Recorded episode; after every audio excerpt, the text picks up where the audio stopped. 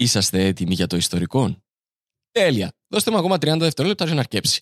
Γιατί θέλω να σας πω ότι από τις 16 μέχρι τις 19 Μαΐου έρχεται το Cyprus Comedy Festival με πολύ γνωστούς και αγαπημένους Κύπριους και Ελλαδίτες κομικούς. Στις 16 Μαΐου, ημέρα Πέμπτη, στο Δημοτικό Θέατρο Στροβόλου, η Κατερίνα Βρανά. Από 17 Μαΐου μέχρι 19 Μαΐου, στο Θέατρο Νύψωνα στη Λεμεσόν. Και το Σάββατο, 18 Μαΐου, είναι Black Lemon Day. Γιατί είναι Black Lemon Day? Γιατί ξεκινούμε στις 5 με ιστορικό recording live, Κωνσταντίνος Ψηλίδης, Παύλος Παυλίδης. Συνεχίζουμε στις 7 με Άστανα Pan Live, πάρα πάρα πάρα πολλά κακά pans, όπως ήδη σας συνηθίσαμε. Συνεχίζει στις 9 Κωνσταντίνος Ψηλίδης, Παύλος Παυλίδης, Τέλειο Ανατολίδης και στις 11 έχει πάρτι. Εισιτήρια στο www.motioncomedy.com. Μπείτε, πιάστε τα εισιτήρια σας και θα τα πούμε εκεί. Και τώρα αρχίζει το ιστορικό.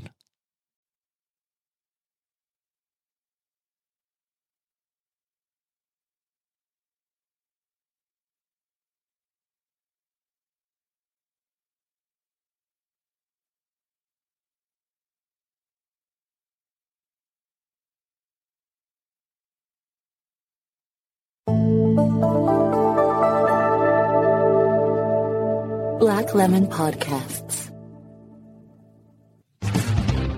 Ότι γιατί τα κρύδα. Όταν έκλεισε τεσσάρων ετών, Ρε παιδιά, πεθαίνω για ένα φώτο.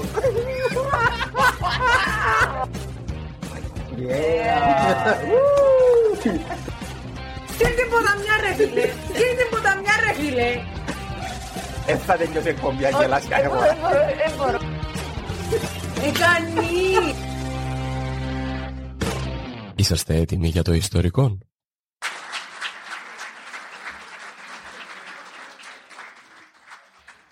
Καλώς ορίσατε παιδιά, ευχαριστούμε πάρα πολλά που ήρθατε για μια ζωντανή ηχογράφηση νέου επεισοδίου ιστορικών. Θέλουμε να πούμε ένα πολλά μεγάλο ευχαριστώ και στην Black Lemon TV έτσι. που εκπροσωπείται από τον Τάσο που μας τραβά σήμερα. Λοιπόν, παιδιά, α, να κάνουμε το intro μας, κύριε Παυλίδη. Α; Ναι, Λοιπόν, εγώ είμαι ο Κωνσταντίνος ο Ψηλίδης εγώ είμαι ο Παύλος ο Παυλίδης. και αυτόν είναι το ιστορικό. Κυρίες και κύριοι, το ιστορικό είναι ένα podcast που εγώ κάθομαι και μελετώ μια ιστορία εις βάθος, γράφω την και Εγώ κάθομαι και ακούω την. Εις Λοιπόν. βάθος, εις βάθος. Λοιπόν, α, ο λόγος που το κάνουμε τούτο σήμερα είναι επειδή σήμερα θα μιλήσουμε για έναν άνθρωπο τον οποίο ξέρετε όλοι. Δεν έχει κανέναν που σας πω τον ξέρει. Έναν άνθρωπο ο οποίος εκατάστρεψε μια αυτοκρατορία αιώνων απλά και μόνο για να κάνει καύλαν του. Ωραίος, Εντάξει. ωραίος. Έναν άνθρωπο που μέσα στη συνείδηση του κόσμου είναι συνυφασμένος με το απόλυτο κακό. Έναν άνθρωπο που όσον ήταν ζωντανός ήταν τόσο διαβολικός που ο κόσμος επίστευκε ότι ήταν η μετεσάρκωση του σατανά, αδερφέ. Σήμερα θα μιλήσουμε για...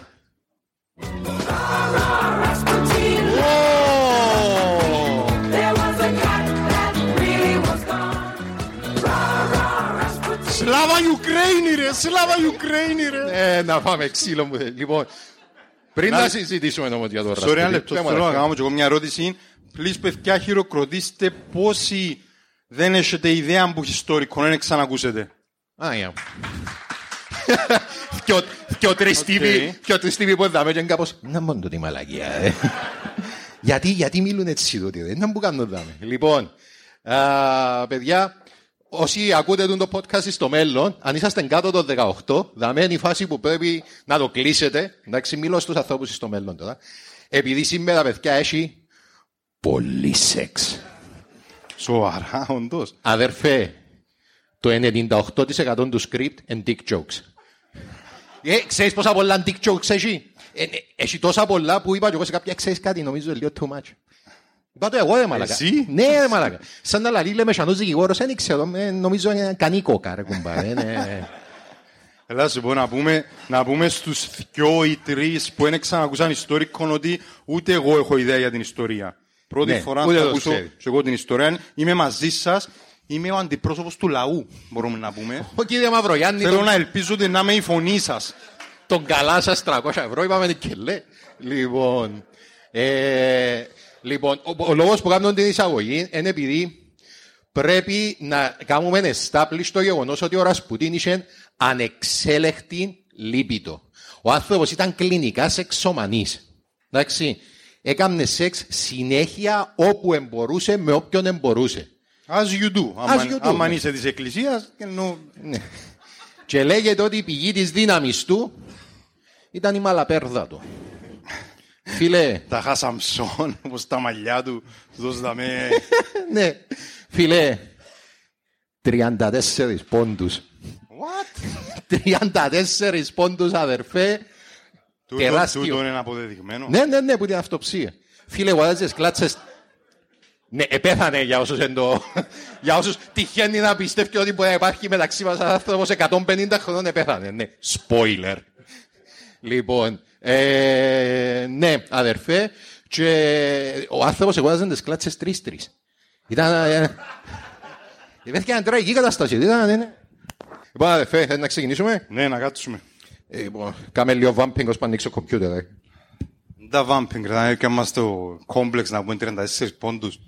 Πού είναι να πάμε εμείς με Ε, το... μα- ε, μαλάκα, ήμουν κι εγώ. Να μου κάνεις, ρε κουμπάρε, γιατί είσαι τέρας, ρε κουμπάρε. Λοιπόν, παιδιά,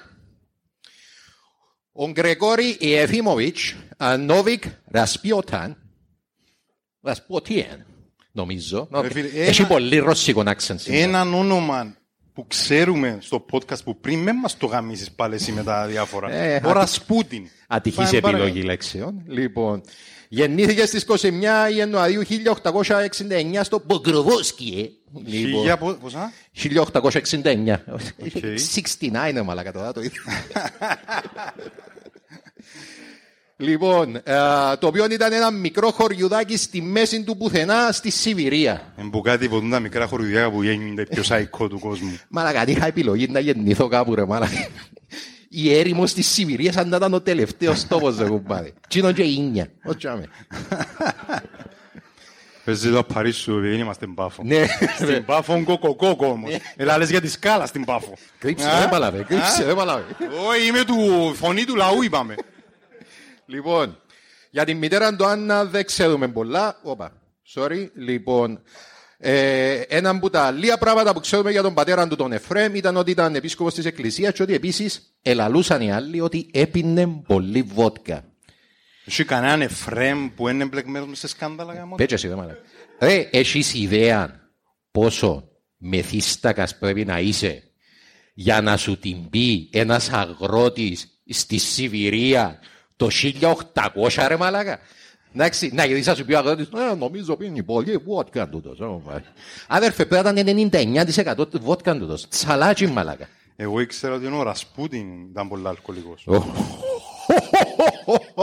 Ακόμα που είσαι. έπινε- Sorry, sorry, δηλαδή Ρασπούτιν είναι το οικογενειακό επίθετο τη... Μαλάκα, είναι τέλος, είναι τέλος. Εί- Είσαι, είσαι ένα βήμα μπροστά. Η οικογένεια του Ρασπούτιν ήταν τόσο φτωχή που δεν είχε καν επίθετο. δεν είχαν επίθετο. ρε φίλε. του πετάματου, τέλεια. Ναι, ρε φίλε, μαλάκα, σκέφτομαι εγώ πάει. Πόσο φτωχός πρέπει να είσαι, δεν έχω επίθετο. Ναι, ναι, ναι. ναι. Δεν ξέρω, δεν ξέρω, Γιώργος, ε, ναι, ναι, ναι. Ε, βάζουμε ριάλια να αγοράσουμε, να είχαμε 5-6 ευρώ, πιάμε κανένα Γεωργίου, ρε κουμπάρε. Κανένα Γεωργοφ, Γεωργοβιτς. Όχι, άνοιξε μετά από τον το οικογενειακό όνομα ο ίδιος όπως στην Κύπρο, ας πούμε, που βάλουν την ιδιότητα του, μετά από το Ρασπού, ο Ρασπούτιν ο Μιαλοβίλης, ας πούμε. Και πήγαινε, συνεχίζει. Μαλάκα. Μιαλοβίλοφ. Ε, μαλάκα, είσαι, είσαι, είσαι 100 βήματα μπροστά, ρε μαλάκα. Ε, σο- όχι, να- να Περίμενε, νομίζουν ότι περίμενε. ξέρω την ιστορία. Υπάρχουν πολλές εκδοχές για την προέλευση του ονόματος του. Οι δύο επικρατέστερε είναι ότι προήλθε από τη ρώσικη λέξη για το σταυροδρόμι, επειδή τσάμε ήταν το σπίτι του, ή παράφραση της λέξης μεθύστακας. Να πάω, με, ε, να πάω με το σταυροδρόμι. Η βίλα του ήταν τόσο μεγάλη που είχε κούρβα, μάνα. Κάμνε κούρβα. Ενώ γλιόρης ο πίτας, ρε μαλάκα. Εν τούτο που- Εν τούτο που ήταν το όνομα του βασικά. Ήταν ο Τσαλάτσης. Λοιπόν, ε, ήταν επιρρεπής στις αρρώστιες, αρρωστιάρικο παιδί, χλωμός πάντα και αδύνατος και ήταν το μοναδικό παιδί που επέζησε που τα δέκα της οικογένειας. Αφού όλο το γέμανε πήγαινε για μέρα, μάλακα. Φίλε, πρέπει να- Χολόμια είναι ο άνθρωπος, όποτε- όποτε είναι μια μουτσάνε, θέλα μόνο το φορείο. Λοιπόν, Η ζωή ήταν δύσκολη για μια οικογένεια αγροτών στην α, μακρινή Σιβηρία και ο Ρασπούνιν ήταν πάντοτε μοναχικός, χωρίς φίλους και ξεχώριζε από τα υπόλοιπα παιδιά. Όταν ήταν μικρός είπες στη μητέρα του ότι έβλεπες συνέχεια αγγέλους, as you do. As you do. Λοιπόν, Νέο search στα τσόντο site. Ανακάλυψε ο Ρασπούτιν. τα σέρτσε τούτο, ε, μαλάκα. Αγγέλε μου. τούτο είναι που καπαρέ τον 80s, ε, μαλάκα. Λοιπόν, ενώ η μοναδική φίλη που είχε ήταν τα άλογα. Ω, Ε, θα πω τίποτε, νομίζω. Ε, μαζί μας ο κόσμος, καταλαβαίνει. Έθια, έθια. Έχει δυο εβδομάδες που θυκευάζω η βίλα του ανθρώπου. ε. Δηλαδή, η βιογραφία του σοβαρά εν 50% ας πούμε είναι το πράγμα. ε. Ήταν αηδία. Βιλογραφία. Βιογραφία, που ήταν το βιογραφία για τον Μπούτσο. λοιπόν, α, η μοναδική του φίλη ήταν τα άλογα με τα οποία ισχυρίζεται ότι μίλαν τηλεπαθητικά. Όχι ρε μαλακα, μην μας πάρεις σε ψέκες τσοπό τούτα. Ενώ ας μείνουμε στον πούτσον του. Ενώ αν... Που ξέρεις ότι πρέπει να βάλω ειδοποίηση 18 plus για τον το επεισόδιο, δεν ναι. Λοιπόν, ο μικρός Γκρέγκορη όμως είχε πολλές παραξενιές, κάποιες από τις οποίες εφόβιζαν και τους γονείς του. Δεν έκλεβε ποτέ του, επειδή επίστευε ότι όποιος έκλευκε, έγραφε το πας στο μέτωπο του, επειδή ο ίδιος ισχυριζόταν ότι δεν μπορούσε να δει ποιος ήταν κλέφτης. Λοιπόν, όταν ήταν 12 χρονών και ήταν σπίτι με πυρετών, άκουσε που το διπλανό δωμάτιο των πατέρων του και τους φίλους του να συζητούν για έναν κλεμμένο άλογο. Χωρίς να μιλήσει, ο νεαρός Ρασπούτιν σηκώστηκε από το κρεβάτι, επήγε στο διπλανό δωμάτιο, εστάθηκε μπροστά από τους καλεσμένους, σήκωσε σιγά σιγά σιγά το δάχτυλο, έδειξε έναν που εκείνους που ήταν τζαμέ και λαλεί του «Εσύ είσαι ο κλέφτης».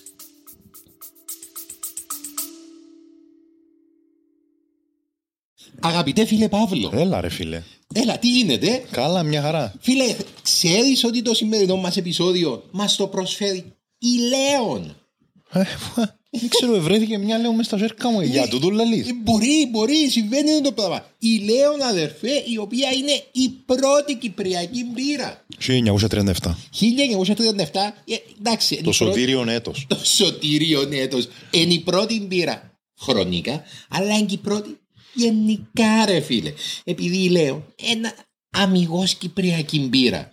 Με ελκύσκω δαμέ κυπριακής παραγωγής. Επειδή δεν θέλαν να πάνε έξω. Επειδή στηρίζουμε κυπριακή παραγωγή. Ρε φίλε. Κίνηση μάτσινο. Κίνηση μάτς. Φίλε, είναι κίνηση μεγάλου παίχτου. Λοιπόν, και εμείς είμαστε ε, φαν επειδή στηρίζουμε ρε φίλε, την, την τόπια την αγορά. Και επειδή Γιατί στηρίζουμε- ήμασταν και εμείς ντόπιοι Παραγωγή. Παραγωγή, artists. Ναι, Πώς- οπότε, πώς να ξέρεις, δούμε. υπάρχει μια- Support your local thing να πούμε. Έτσι, υπάρχει μια σύνδεση τέλος πάντων, μια αγάπη. Έναν Η- οικοσύστημα κυπριακό μπορώ να πω. θα- Κυπριακότητας. Ναι, ναι, ναι. Ε, Και επειδή είμαι ελική σκόνη, είναι ελληνικό σύστημα.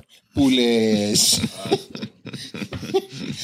Εντάξει, και βεβαίως να. Ναι, χρωστάς μας κάτι. Ναι, εννοείται Χρωστάς μας ότι αγαπούμε να πίνουμε λέον, ε, αρέσκει μας, αλλά αρέσκει μας και για έναν επιπρόσθετο λόγο φυσικά. Είναι επειδή όταν πίνεις λέον, αδερφέ, όταν σηκώνεσαι το πρωί, πάντα, πάντα Δεν είσαι καυλωμένος. Όχι. τα μαλλιά σου είναι τέλεια. Φίλε, όπως και να κοιμηθείς, ξυπνάς με το καλύτερο hair day ever. Πολλά καλή διαφήμιση που μέναν και που σέναν τώρα. Μπράβο ρε φίλε. Είναι το super power που θέλαμε. Το γυρεύκαμε. Ε, το σκεφτήκα τούτο. Αλλά μοιάζει, δεν μου πάει. Πίνουμε Λέον, επειδή άμα πίνεις Λέον αδερφέ, πίνεις Κύπρο. Και- Yes. Και στηρίζεις Λέον, στηρίζεις το podcast μας και στηρίζεις Κύπρο. Ευχαριστούμε. Ε, νόμιζα ένα άλλα πράγματα που να σηκώσει. Ε, θέλω να το κάνουμε τέλεια για τον Πούτσον. Το... Δεν- Μα να- φύλαξε λίγα και όχι πολλά. Λοιπόν, ε, ο τύπος ε, ενευρίασε που για με, θύχτηκε δεν να μου πεις εμένα, δεν και τι και λένε, ότι έκλεψα έναν τρέπεσε και σηκώστηκε και έφυγε. Υποψιαστήκαν όμως οι υπόλοιποι ότι σαν να και πολλοδιαμαρτύρεται το ζέκουν πάδι και ακολουθήσαν Τα το... χαένοχος. Τα Ναι, χαένοχος. ακολουθήσαν τον Τζίβραν το κλεμμένο άλογο μες στο στάβλο του αδερφέ. Μπράβο. Λοιπόν, ε, μεγαλώνοντας ο Ρασπούτιν ανακάλυψε δύο μεγάλες αγάπες. Τη θρησκεία και το ποτό. Okay? Λοιπόν, κάποιος εγέλασε από εκεί για τις αγάπες, κάποιος εμπληγωμένος, για τις παλιές αγάπες μην μιλάς. λοιπόν. Η θρησκεία τέριαζε στον ιδιόρυθμο του χαρακτήρα και το ποτό ναι, βοηθούσε τον να αντιμετωπίσει τη μίζερη ζωή της ρώσικης επαρχίας και επίσης έκαμε τον πολλά τάχτο. Να μπορεί αγάπη. Η θρησκεία ετέριαζε στον ιδιορυθμό του χαρακτήρα. Ναι, αμπελό. Okay. Δεν θέλω να πω τίποτε, αλλά. λοιπόν, α, συχνά έβρισκαν τον μεθυσμένο μες στο χορκό, μπόξο που πόρτες να κοιμάται, έκλευκε άλογα και τσακώνε του με κόσμο. Λοιπόν, όταν ήταν 17 χρονών, ο νεαρός Ρώσος πήγε για προσκύνημα στην πόλη Αμπαλάκ σε ένα μοναστήρι 100 χιλιόμετρα μακριά. Περιττών, περπατητός, έχει σημασία. Λοιπόν, Περπάτητος, επίγεν, όντως. είναι να μπορούσε να πάει με το Τέσλα. Περπατητός, ρε μαλάκα. Ο άνθρωπος έτυχε επίθετο, ρε μαλάκα, ήταν να χειβουδούν το... Είχε Λοιπόν, πλεονέκτημα, γιατί πήγαινε με τρία πόθηκια. Κάμια- λοιπόν, εκεί εγνώρισε έναν νεαρό κορίτσι την Πρασκόια του Πρόβινα. Όχι. Παιδιά, Αν έχει κάποιο... Me Too Movement 200 χρόνια πριν. Λοιπόν, γιατί ρε. Ε, επαντρευτήκαν το 1887 και μείναν μαζί μία ζωή. Ο Ρασπούτιν επέστρεψε στο χωριό του και συμβιβάστηκε με το μερτικό του στη ζωή. Ένας φτωχός αγρότης, ένας πανφτωχός Ρώσος αγρότης, καταδικασμένος να πεθάνει και από γεννήθηκε. Και να πίνει πάρα πάρα πάρα πολλά. Ε, πω, πω, πω, πω, πού είμαστε; Λοιπόν, έπινε τόσο πολλά που έβριζε δημόσια, έπιανε το άλογο του και γύριζε μέσα στο χορκό και ξετοίμαζε τον κόσμο και σε κάποια φάση ετσακώθηκε με τον γείτονα του γιατί έπιανε τον ο γείτονα του να κλέφει το φράχτη του σιγά σιγά. Δεν ξέρω να λώσαι τούτο πράγμα. Τι εννοείς, δεν το δεν το πια, δεν το πια, ξανά. Κλέφει του το φράχτη κομμάτι κομμάτι. Έβγαινε μια μέρα και έπιανε ένα ξύλο, έπιανε την άλλη, έπιανε ένα άλλο. Και είναι ο τύπος πόξο, ρε όλοι, μα, ε, να που γίνεται εδώ μέρα. Δεν το θωρούν τζόνι χτες. Θέλω να σου πω, τώρα είμαστε στο 87, δηλαδή 18 χρονών ο Ναι, παρέας. ναι, ναι. Ε, Πήγαινε καθόλου στη θρησκεία ή ακόμα. Ε, είναι ήδη θρήσκος, είναι της εκκλησιάς, αλλά είναι ένα ακόμα, είναι πήγαινε ακόμα extreme. Ναι. Επίσης είμαστε στάξεις εννοώ. Ναι, ναι, όχι, όχι, όχι, δεν πήγαινε ποτέ σε στάξη της εκκλησιάς. Λοιπόν, οι μετέπειτα εχθροί του έλεγαν ότι ήταν τόσο διαβολικός στην εποχή, που τα μαλλιά των μαθητές φωτογραφίες του είναι πάντα ανάστατα και πάντα έχει μια α, τούφα δαμέ και ο λόγος που είχε τούν την τούφα τζαμέ ήταν για να χώνει το τσέρατον που είχε επειδή έκαμε συμφωνία με το διάβολο. Έτσι έλα Τζίνος ή έτσι έλα ο κόσμος. Έτσι λένε ο κόσμο. Έχει, παιδιά, ε, ε, έχει πάρα πολλές ιστορίες για το. Έχει τόσες πολλές ιστορίες για το Ρασπούτιν, πώς και οι βιογράφοι και οι ιστορίε, οι ιστορίες που λένε ότι παιδιά. Μπορεί να είναι αλήθεια, δεν ξέρω. Λοιπόν, ε, η κατάσταση έφτασε στο απτοχώρητο το 1997 όταν οι χωρικές συνέλαβαν μια σπήρα αναλογοκλευτών ανάμεσα σε αυτούς και ο φίλος μας. Και επειδή τα στοιχεία εναντίον του δεν ήταν πολύ πιστικά, εισηγήθηκε αντί να τον εξορίσουν που το χορκό, να τον στείλουν στο μοναστήρι του Άγιου Νικόλαου και να μείνει τζαμέ για τους υπόλοιπους μήνες. Καλά ρε, διούς σου ευκαιρία να σε εξορίζουν από χορκόν 250 χιλιόμετρα και όχι που η Σιβηρία και λες, όχι, όχι, είστε με τα με. Γιατί βλέπουν να πάει να μένει φτωχός. Εγώ να σε λίγο πιο κοντά στον πολιτισμό φανταζομαι. Ενώ Ε, μα εντάξει, ρε, αφού Φυσικά να πάνε. μου πεις η Σιβηρία να χανείς, οπότε πάλι να... Ναι, δώσεις- τζέλε ήταν να πάει λεπεσό. Λάρνακα, συγγνώμη.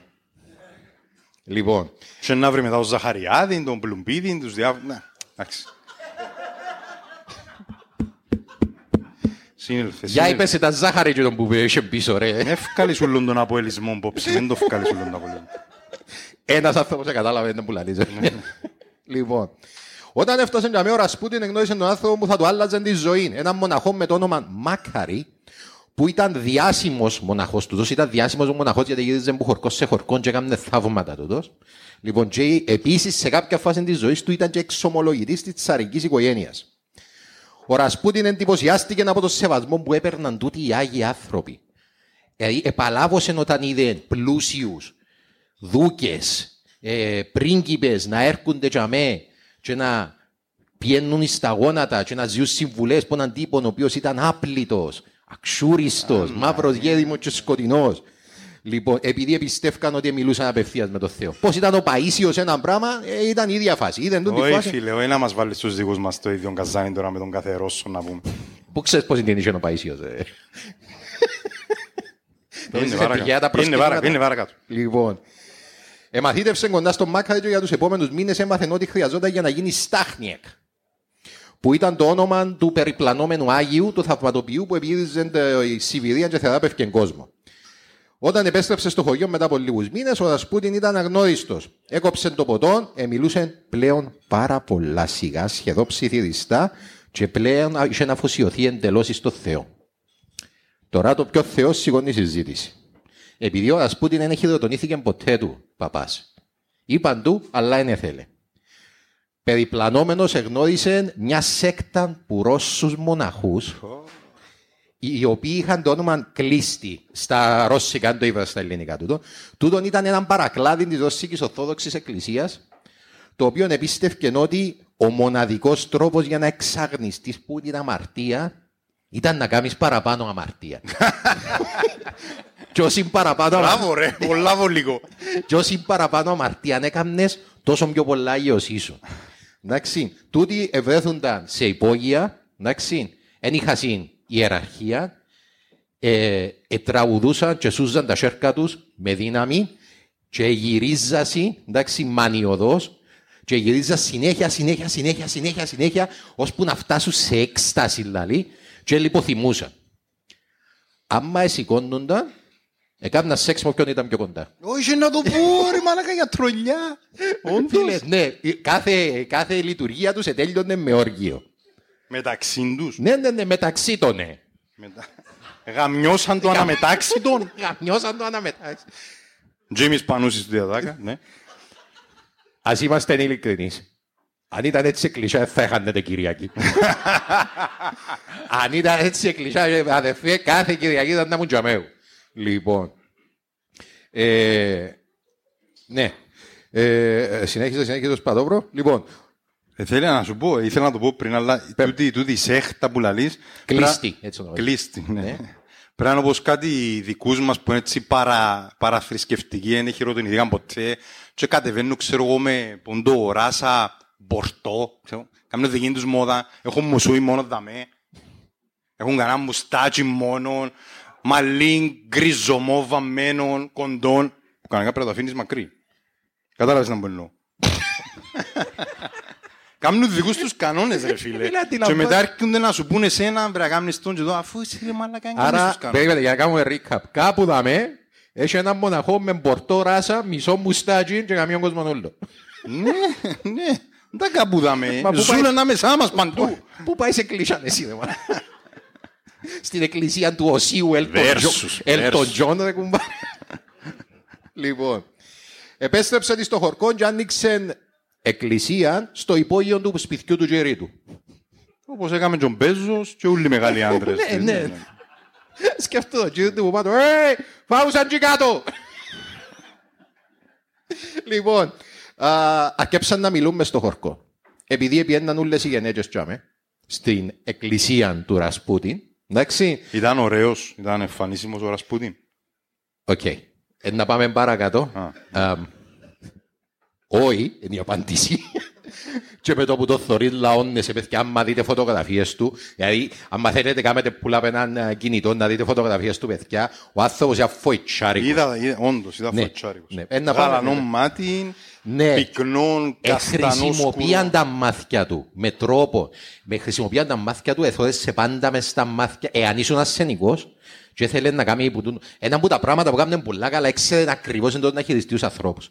Οπότε, τις γενέτες, ήταν με τις γενέτες ήταν πράος, ήταν μιλήχιος, έμιλαν τους όμορφα. Με τους άντρες, άμα τους ένιωθεν ως απειλή, εθώρεσαι μες στα μάτια ώσπου να νιώσεις άσχημα, εντάξει, και να βγει που πάνω σου. Όχι έτσι. Κύριο. Λοιπόν, ε, επειδή έκανε ό,τι έκανε στο υπόγειο του κύριου του, ε, η γυναίκα του σε κάποια φάση είναι ψιλομυρίστηκε να που έπαιζε, δεν κουμπάρε, οπότε λαλεί του, ε, αρφούι μου, να που, να που παίζει. Λοιπόν, Ε, αρφούι μου μεταφορικά και κυριολεκτικά. Γιατί δεν μπορεί να καμιούνταν μεταξύ τους οι αρφάες, δεν το ξέρεις. λοιπόν, έκατσε την έτσι μια ημέρα σε μια καρέκλα και είδες ότι ο Θεός τιμωρεί με γιατί έδωκε μου το βάρος να εξαγνίσω τον κόσμο που αμαρτύε σε μένα. Εν και θέλω, αναγκάζει με ο Θεός, Ναι ρε.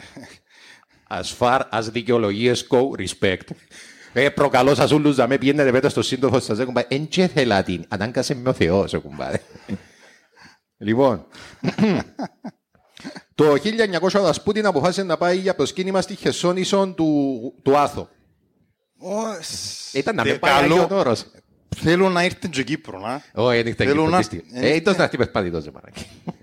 Είναι τα περπάτητο, ρε. Ανέβηκε την ιεραρχία της εκκλησιάς. Είναι πια εγκανα. Όχι, όχι, όχι, ήταν ποτέ του μες στην εκκλησιά. Δεν είχε εδώ τον ίδιο Είναι τέλος ποτέ. επίες στο Άγιον Όρος, ρε. Περπατητός, πολλά σιγά. λοιπόν, κατά τη διάρκεια του ταξιδιού του, το οποίο επήρε μήνες, δεν έκαμε ποτέ του μπάνιο, δεν άλλαξε ποτέ του ρούχα και φορούσε τα ίδια σόρουχα για έξι μήνες. Επίσης εφορούσε, απόφευγε να τζίσει τον εαυτό του και φορούσε σιδερένιες αλυσίδες πας στα σέρκα του για να βαρύ, για να μην μπορεί να τζίσει πάνω του. Τι, τι, πού, τι. Ξέρω εγώ, Versace. Εγκράτεια, ας πούμε, που τον Ναι, περασμό. ναι, ναι. Εγκράτεια που να σύρει μια μουτσά με την Όχι. 34 πόντι του πούτσα. Τόσους μήνες ταξίδι δεν θα σύρεις μιαν. Δεν ξέρω να μου έκανε τα αδερφέ, αλλά για καθ' όλη τη διάρκεια της ζωής του, το πρώτο πράγμα που προσέχαν πάνω του μόλις έμπαινε με σε οποιοδήποτε δωμάτιο είναι ότι, quote, βρωμούσε σαν κατσίκα. Ευρωμοχτιτζοζόλα για την υπόλοιπη του ζωή, ποτέ του ένα σε ρούχα και ποτέ του ένα πολλά σπάνια ελούνται του. Οπότε, απαντώντας την προηγούμενη σου ερώτηση, όχι, δεν ήταν ιδιαίτερα σεξι. Αν πήγαινε στο GNTM θα του λένε οι άλλοι να δούμε κολαράκι. Να σε δούμε με μαγιόλα. λε. Ας σε δούμε. Φορεί το μαγιό από πέρσι. Ήταν- Ήταν τζας εμπάνω του. Ήταν άσπρο και έγινε μαύρο. Μαγιό που το φάνει business με προβοσκίδα δαμέ για να πιάσει. Αυτούθκια που... Πέταξε νύπα στον νόμο. Πάρε μας μια μπόζα. Λοιπόν, Ε, Να, να μπορούμε να ακούσουμε πάλι ρε μαλάκα σήμερα από τον κότσο το διεστραμμένο. Αλλά να μου πεις, ε, είναι εγώ που θυκάλεξαμε μαζί του. ε, ναι, ναι. Έτσι. Επέστρεψε δύο χρόνια μετά στη Ρωσία, πιο θρήσκος και πιο βρωμερός από ποτέ. Το μικρό χωριουδάκι της Σιβηρίας όμως δεν μπορούσε πλέον να το κρατήσει. Τα όνειρά του ήταν πολύ μεγάλα. Ο Ρασπούτιν ξεκίνησε για την πόλη Καζάν, όπου έγινε αμέσως γνωστός στους κύκλους της ρωσικής αριστοκρατίας. Να σου το εξηγήσω το έπαιζε τούτο. Οι αριστοκράτες, οι Ρώσοι, ήταν όλοι μες στα λεφτά. Εντάξει, δεν είχε να εξελιχθείς, να πάει που μέση τάξη και να γίνεις. Είμαστε πριν την Επανάσταση. Ναι, μου, είμαστε πριν την 1900 κάτι. Ναι, ναι, λοιπόν. Οπότε δεν είχα σχέση με τους φτώχους, τους Ρώσους, τους αγρότες. Και θεωρούσαν τους σαν κάτι, ας πούμε, παράξενο, μες στο ζωολογικό κήπο. Οπότε αν άμα βρίσκαν κανέναν πολλά παράξενο, ε, θεωρούσαν ότι «Α, τούτος για να είναι έτσι, είναι ε, πολλά cool για να δάμε τον το πράγμα». Και επίσης, είχε την τάση να ξέρει να χειρίζεται τους ανθρώπους, ελαλούσε σου ότι ήθελες να ακούσεις. Εντάξει, αν ήταν δαμέ, ας πούμε, να μου πει ναι, ναι, ναι, το podcast να πάει καλά, να παρετήσεις τη δουλειά σου και να κάνεις μόνο τούτο. Δεν και... Βεβαίως, γιατί ρωτάς. Ή μπορεί ας πούμε να ελάλε, ναι, ναι, ναι, να κάνουμε αίτηση να μπούμε στο ΝΑΤΟ. Ναι, όπα, όπα, ε, δεν ξέρω, ε, δεν ξέρω, κύριε Αβέροφ, δεν ξέρω. Ναι ρε φούλη μου, να φκείς, γιατί να μην φκείς, για όνομα του Θεού. Ποιος έχει- Ποιος είναι του Χριστοδουλίδη και έχει το κόδισε να με. Λοιπόν, ε, επίσης έκαναν προβλέψεις για το μέλλον. Εντάξει. Αλλά έκαναν προβλέψεις του στυλ, ε, ε, λαλούσαν 500 πράγματα και κάθε του ναι, ένα. και- Α, όχι, ε, ναι, ήβρεντο, ήβρεντο. Ήταν πάρα, πάρα, πάρα πολύ καλός. Λοιπόν, ε, με ένα μαγνητικό διαπεραστικό βλέμμα, ο τρελός μοναχός του Καζάν έγινε διάσημος. Εκτός από την ατελείωτη σεξουαλική του λίμπητο, το γεγονός ότι ευρωμούσε χτυκιό, το γεγονός ότι ήταν άξεστος, αγενής, είχε την τάση όποτε κάθε του για φαΐ να γλύφει τα κουτάλια. Ε, δεν ξέρω γιατί ρε μάλα. Ε, power move ας πούμε, που έπαιρνε το κουτάλι του εθώ το άλλο μέσα μάτια. Η σούπα σου. Είναι η γυναίκα σου γίνει. Έλα σου πω, το Καζάν τώρα είναι πόλη. Μεγάλη, ας πούμε, τώρα στο Καζάν. Δεν έχω ιδέα. Έπρεπε να ψάξω, αλλά δεν το ψάξα. Thank you που τράβησε τόσο γύμπα στο πράγμα. Ναι, ναι, thank you. Λοιπόν, το Καζάν είναι μεγάλη πόλη σύμφωνα με την έρευνα μου. Επίσης, επίσης αν θα συνεχίσει τα ανεκατσοστικά της μαθηκιούς την πήραν πρώτα. Πριν Ναι, να φέρτε μας έναν ουίσκι σας παρακαλώ. Thank you very much. Λοιπόν, ε, ένας ιστορικός, ο Abraham Eichner, γράφει ότι ήταν τόσο διάσημος στο Καζάν, ως θαυματοποιός, εντάξει, τόσο διάσημος ως Άγιος άνθρωπος, που πολλοί άντρες της αριστοκρατίας θεωρούσαν το τιμή να του παίρνουν τις γενέτσες τους. Όχι ρε μαλάκα. φίλε, ε, πολλά προ... Ε, φίλε, θυκιάβαζε κάθε λίγο να σπουδάει ένα βιβλίο και λέω, να πουλά λέει. ρε».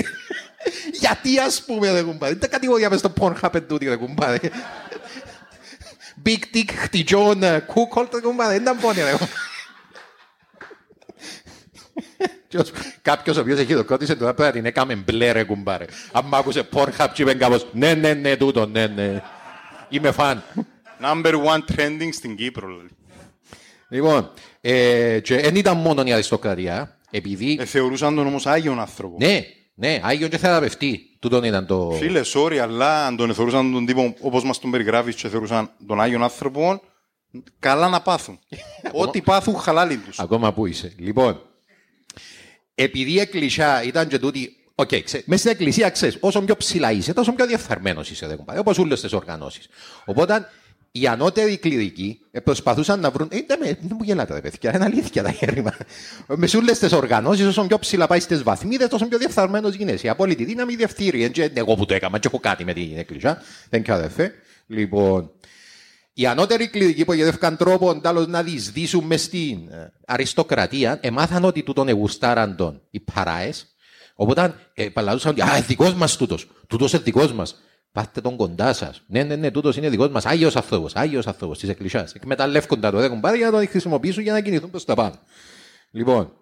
Ε, Μάλιστα. Ήταν εδώ που γνώρισε για πρώτη φορά έναν άλλο μοναχό, τον Σεργέη Τρουφάνοφ, Τρουφάνοφ μάλιστα, άλλος Ήλιοτορ, Ηλιοντόρ. και γαμώ το όνομα, να.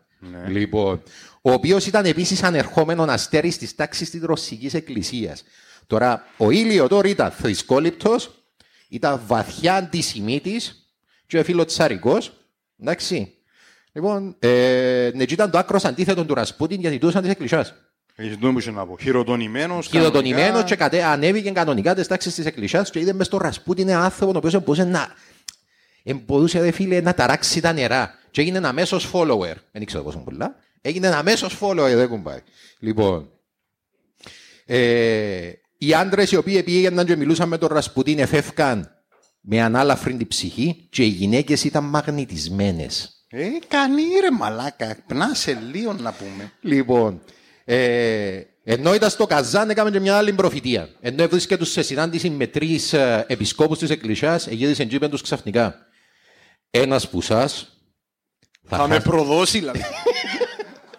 Ένας που σας θα χάσει τη μητέρα του. Ένας θα πάθει κύλι και ένας έχει νόθον παιδί. Πέ μου ότι ευκεί αληθινός μαλάκα Περίμενε. έφια που δαμε. Έφια. Ε, σιγά ρε, και τίποτε ρε. Ρε μαλάκα, οκ, πρώτα απ' όλα ναι, ευκήκε ένα αληθινός, αλλά δεν είναι το θέμα. Το θέμα είναι το εξής. ρε φίλε. Ένα άνθρωπο οι οποίοι εμπα- οι οποίοι εμπα στα 60s, 70s τους έχουν πάει. Είναι πιθανόν να χάσουν την ε, μάνα του, να χάσει ο ένας Α, την πάει μάνα γίνο, του, πάει να γίνο. πάθει ο ένας σκύλι, να φούταν όλοι όπως τις βαρέλες έχουν πάει. Λοιπόν, όχι fat shaming, sorry. Λοιπόν, απολογού, απολογούμε για όντως, ήταν μαλακία δική μου, απολογούμε για το σχόλιο. Λοιπόν, ε, και ένας δηλαδή έχει νόθον παιδί. Αφού όλοι του που ήταν της εκκλησιάς ήταν γνωστό Α, ότι ναι, φύγει, σωστό φύγει. ήταν, ναι, ναι, ναι, Εγώ ήταν- σκέφτομαι ότι όταν τους είπε την κουβέντα και την ώρα πετάχτηκε κάποιος εγώ ε, την κύλη που έχω, ε, ναι, ναι. ναι, ναι. Εγώ έχω την κύλη, ναι, ναι, ναι, ναι. ναι. Δεν ξέρω οι άλλοι να μου κάνουν η κύλη. Ο Ρασπούτιν όμως δεν ήταν εδώ για να γίνει το αγαπημένο θέαμα των πλούσιων του Καζάν. Αυτά για τούτον ήταν ψηλά γράμματα. Ήταν εδώ για να αφήσει το σημάδι τους στην ιστορία και να γευτεί όλα όσα εστερήθηκε στα δύσκολα χρόνια στη Σιβηρία. Και για να το κάνει τούτο, αδερφέ, πρέπει να πάει κατευθείαν στην κορυφή. Τσαρό. Παρήμερε. Έπαιξε τσάρον ο, ο Καριόλης. Α; Ο Τσάρος Νικόλαος ο δεύτερος, μαλάκες, εμπο- ένα χειροκρότημα για ο Παύλο, είναι πολλά μπροστά σήμερα. ε, μαλάκα.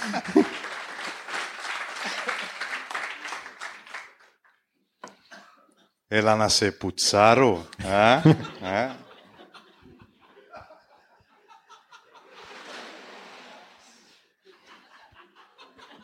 Βάλε Δευτέρα και φύγαμε, νάτε. Φαίνεται κάποιος με φαίνεται άσχημος, ρε μαλάκα, μας είναι έτσι πράγματα. Λοιπόν, ο Τσάρος Νικόλαος ο δεύτερος, ο τότε συνεχιστής της δυναστείας των Ρωμανόφ, οι οποίοι κυβερνούσαν την αχανή Ρώσικη αυτοκρατορία, τη μεγαλύτερη χώρα του κόσμου, για τα τελευταία 300 χρόνια μπορεί να περιγραφεί με μία λέξη. Ηλίθιος.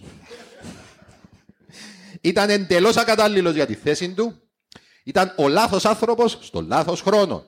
Δεν είχε ηγετικές ικανότητες, δεν είχε πνευματική διάβγεια για να αντιμετωπίσει τις ίντριγε στην αυλή.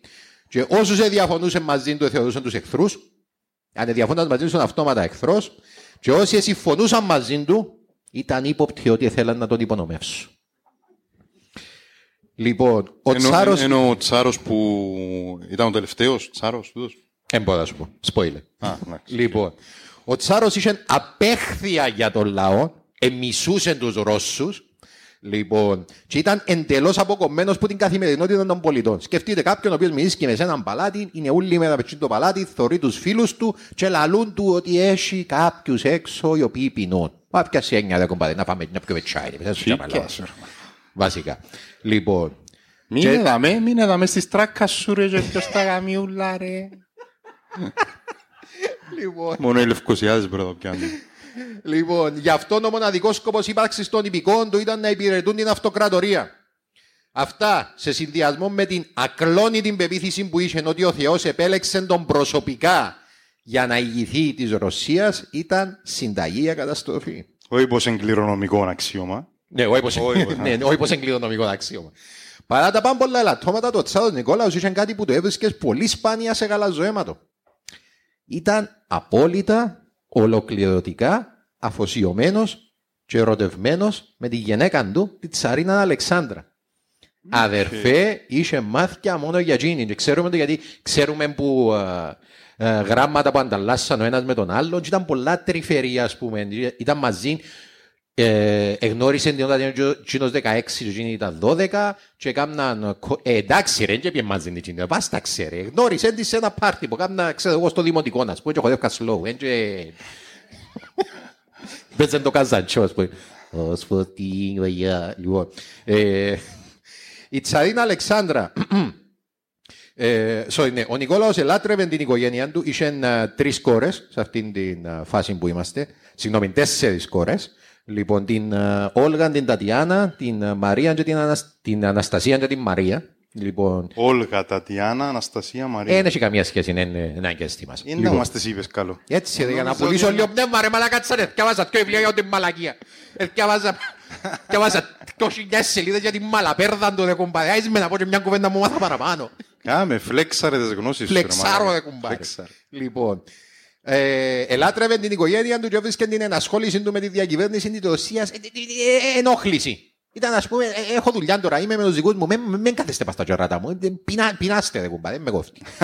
λοιπόν, η Τσαρίνα Αλεξάνδρα ήταν και επίσης αφ- αφοσιωμένη στον άντρα της ε, και στην οικογένεια της, αλλά δεν ένιωσε ποτέ τη ρωσική να- αυλή το σπίτι της, επειδή ήταν γεννημένη στη Γερμανία. Ήταν Γερμανή η Αλεξάνδρα και σπίτι είναι μιλούσαν αγγλικά, οι δυο τους. Λοιπόν, και μετακόμισε στη Ρωσία, αλλά δεν εγκληματίστηκε ποτέ της, επειδή ούτε πολύ μιλούσαν τη γλώσσα και επειδή οι Ρώσοι θεωρούσαν την ως εχθρό. Ήταν πράκτορας. Επειδή λόγω γερμανικής καταγωγής. Ναι, όχι πω ήταν ξαδέλφοι του τούτου, τούτου ας πούμε. Έλα σου πω τώρα, είμαι- το παλάτι είναι Αγία Πετρούπολη, είναι η Ναι, Μόσχα. Αγία Πετρούπολη. Αγία Πετρούπολη. Λοιπόν. Ε, αποκομμένη από τη γερμανική της οικογένεια και χωρίς φίλους στη Ρωσία, η βαθύτατα θρησκευόμενη Αλεξάνδρα εστράφηκε προς τον μυστικισμό και τον αποκρυφισμό. Έλα Ρασπούτι μου, κάμε τα δικά σου. κάμε τα στρίνα. Η ανάγκη της Αλεξάνδρας να, Να ψάξει... δούμε τώρα πόσο αφοσιωμένοι είναι στο Τσάρο Νικολάου. Τώρα να έρθει ο παιχταράς μας να με μέσα. να τα πουτανιάσει ούλα. Άτε μάνα μου, προχώρα. Δώσε σεξ στο λαό. Μάγα, είσαι πολλά φάνε, μαλάκα. Πιάσ' το πολλά πατριωτικά. Αφού πιέρες να μου πεις τώρα τα συντηρητικά να επικροτούμε τα αυτονόητα, ήταν ευτυχισμένοι μαζί και είχαν μάθει και ο ένας για τον άλλον. Μπράβο ρε μαλάκες. Ε, κουμπάρε, Θέλουμε δαμέ, μπορούν τα ίντριγκες, αιμομιξίες, να κατεβαίνουν που πολυελαίους που λέει και στο stand-up, να είναι να τους γαμούν. να- Stand-up του κότσου του εδώ.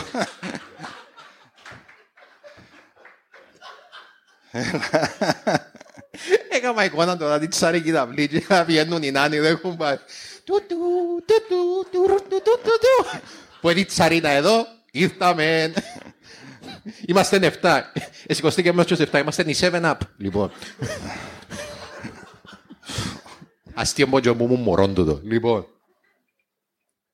Ε, η ανάγκη της να, να, να στραφεί προς τον αποκρυφισμό προέκυψε μου το γεγονός ότι όλη η Ρωσία μισούσαν την επειδή δεν έκαμνε γιο.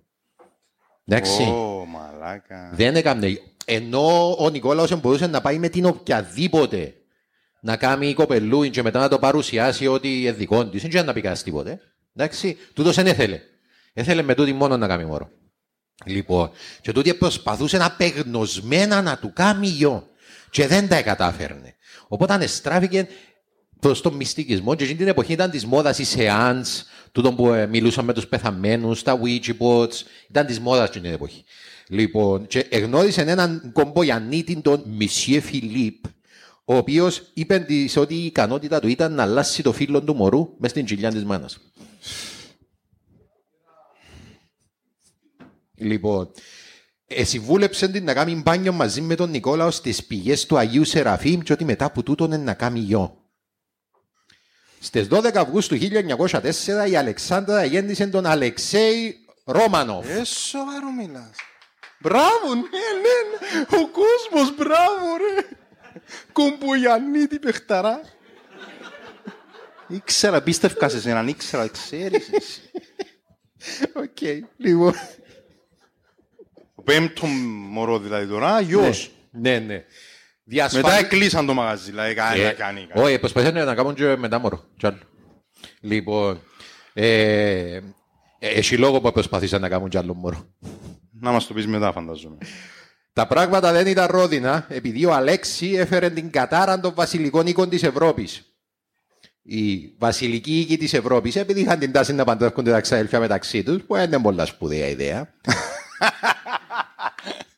είχε πολλούς οι οποίοι ήταν αιμοφιλικοί. Όχι ρε. Και εσύ ξέρεις να μου είναι η αιμοφιλία. Λοιπόν, η ομοφιλία, η, όχι η ομοφιλία, sorry, λάθος, άλλον πράγμα γίνον. εν το- Εμορροφιλική.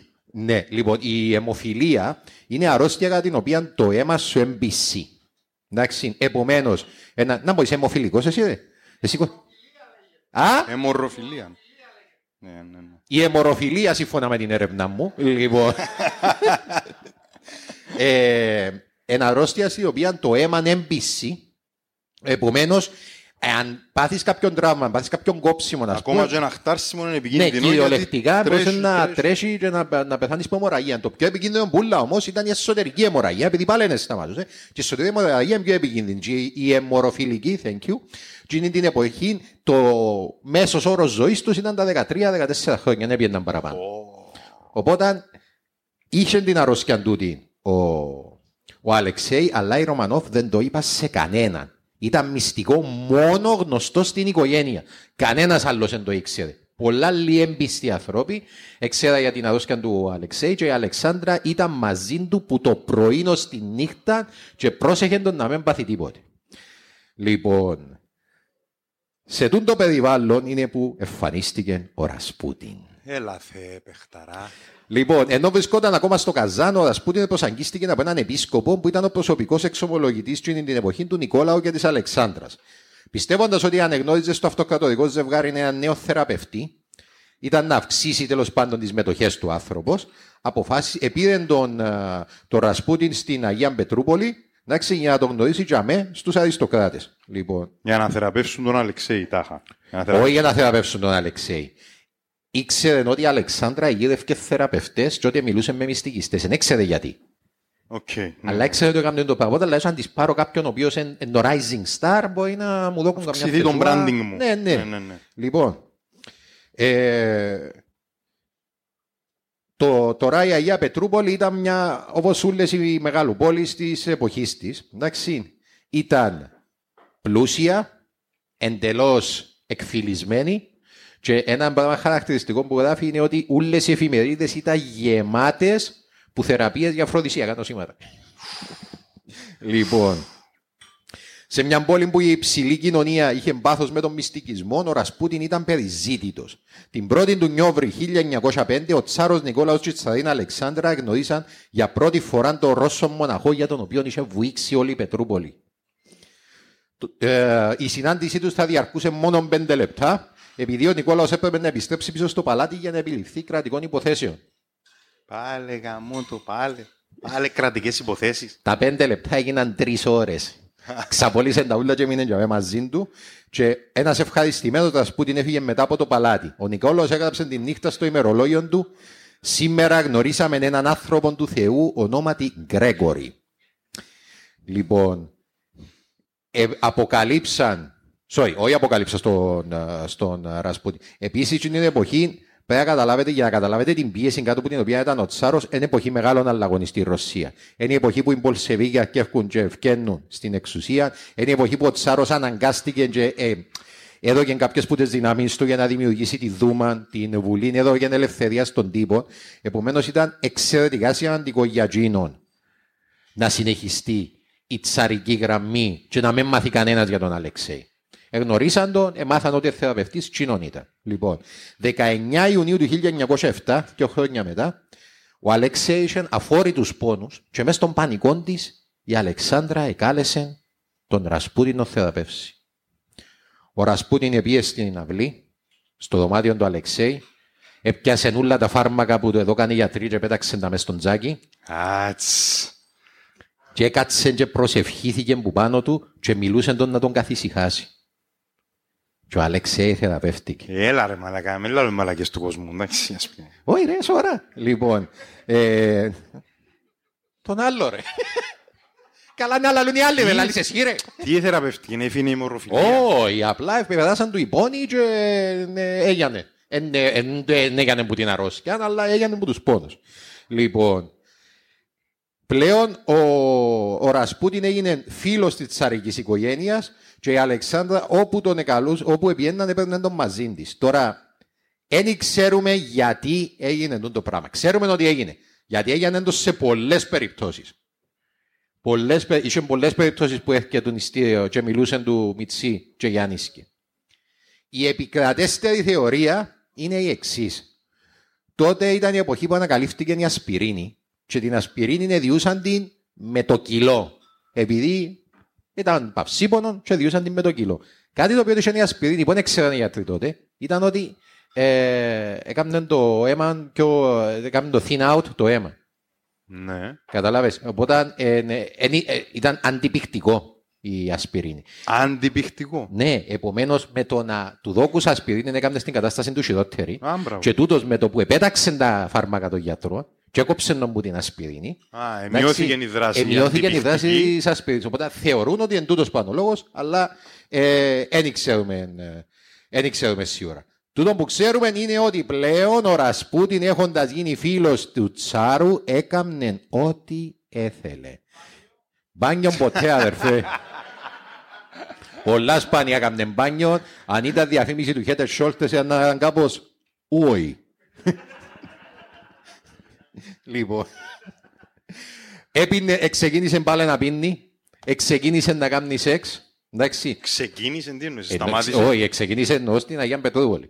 Α, η καριέρα στην ναι, Νέα ναι, ναι, Πόρτο. κάμαμε καριέρα, αλλά αλλάξαμε νέα Μεταγραφή, τώρα. μεταγραφή. Λοιπόν, ε, και ε, άρεσκε ένα από τα πράγματα που του άρεσκε ήταν να σοκάρει τις ε, Ρωσίδες, τις αριστοκράτισσες και μια συγκεκριμένα μια φορά έκατσε και μι- ε, περιέγραφε τη σεξουαλική ζωή των αλόγων και άμα τελειώσαν είπε της ότι είσαι η φοράδα μου. Ε, φίλε, δοκι- ε, δεν δοκιμάσα. Ατακάρα, ατακάρα. Ναι, ρε φίλε, να πάει να πεις σε γυναίκα. είσαι- Εντάξει, έτσι, το- οκ, πόση διαφορά έχεις το που το απαρέ μου. Σωστό, σωστό. ναι. Λοιπόν, επίσης τότε αγόρασε έναν διαμέρισμα στην Αγία Πετρούπολη, στο οποίο εμάζεψε έναν χαρέμι που γενέτζε, τις οποίες ονόμαζαν τις μικρές μου κυρίες. Εντάξει, τι οποίες επίενε συχνά και έκαναν κηρύγματα. Εμιλούσε μαζί, εκάθοντα στο τραπέζι, εντάξει, και περιμέναν τον πότε να μιλήσει για να καταγράψουν τι που είχε να πει, αν πάει και χάσουν τίποτε. Εντάξει, Αν νόμιζα περιμέναν τον πότε να δικαιώσει ο κήρυγμα, αυκάρ μας τον έξω να πάμε. να- όχι, άμα εθιάλε έντες, Πολύ μπλα μπλα. Ε, να γαμίσουν. εθιάλε έντες και έπαιρνε τις μια μια πίσω στο δωμάτιο, πώς πάζανε και πήγαινε και πιάνε την επόμενη. Λοιπόν, πέ μου, αλλά στην κράση αδερφέ και εγώ έτσι λέω, αδερφέ μου με μουστάκι γίνον ούλο. Ε, ε, λοιπόν, και το μουστάκι δικαιολογείται μόνο αν είσαι Μεξικανός επαναστάτης ή ρεμπέτης που το 1900 αδερφέ. Τα θείο μουστάκι τέτοιο ο άνθρωπος μου, α, έτσι έτσι συγκελωτό. Είσαι κασάπης; Ε, γιατί έτσι είσαι, λαλούς Ευαγγέλη; Ε, Μανώλη, γίνεται. Μανώλη. Μανώλης, όπα. Μανώλη. Επέμα και το όνομα σου. Λουκάς, ε, εντάξει, acceptable. Acceptable.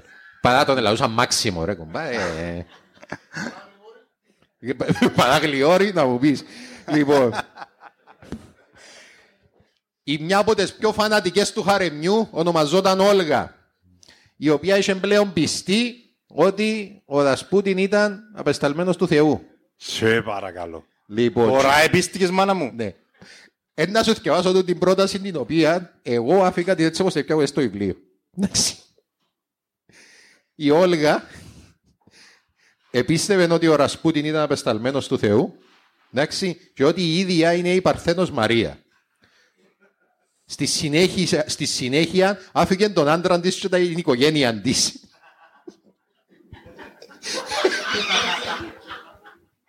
Πονή, πονή. Τι είναι εγώ. Έδικε μου. Μπορούμε να πούμε πολλά πράγματα για σένα. Τούτο not, not too much. Λοιπόν, α, επιάσαν, την, έκαναν τους, α, ε, ε, επιάσαν τους μια φορά, εντάξει, και αμέ μια άλλη γυναίκα η οποία πήγε μες στο δωμάτιο χωρίς να την περιμένουν, ευαστούσε την μαλαπέρδα του Ρασπούτιν στο χέρι της, έσφυγγε την και φώναζε και έσουζε την και φώναζε του είσαι ο Χριστός και εγώ είμαι η Μαρία σου. και ο Ρασπούτιν απάντησε της είσαι μια βρωμερή αμαρτωλή που θέλεις σεξ. Έκανε θυκευάζα το τούτο κύριο εγώ. Τώρα ξεκινά το podcast ρε πέλε. Θυκευάζα το, έβαλα κατά τούτο κύριο εγώ. Οκ. Πες κάποτε γνωρίσω τον Χριστό ρε.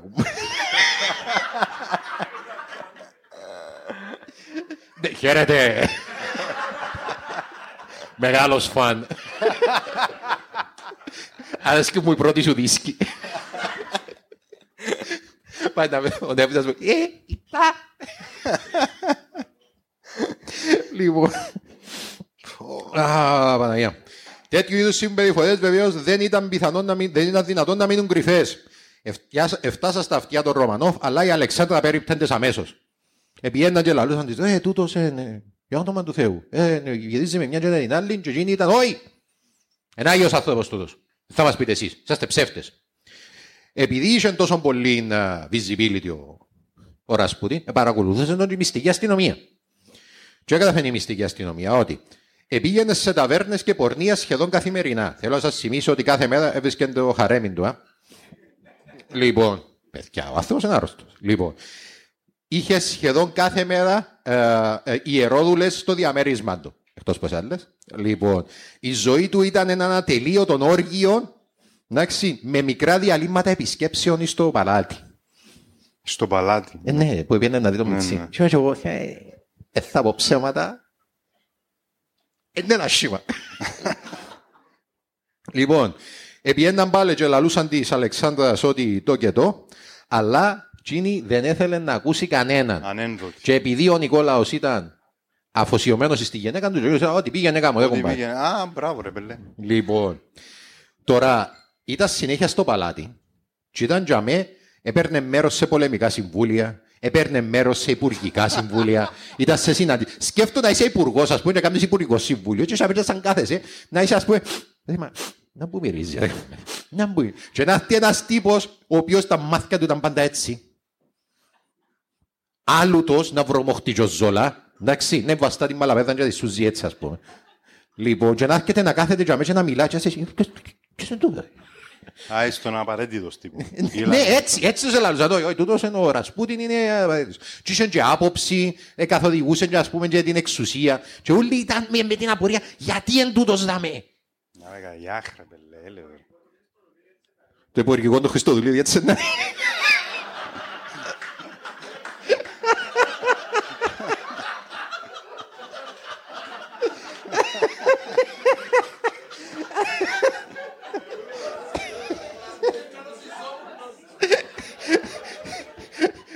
Να πιένει ομόρφου, όχι να σας πω, όχι για τους γκέι.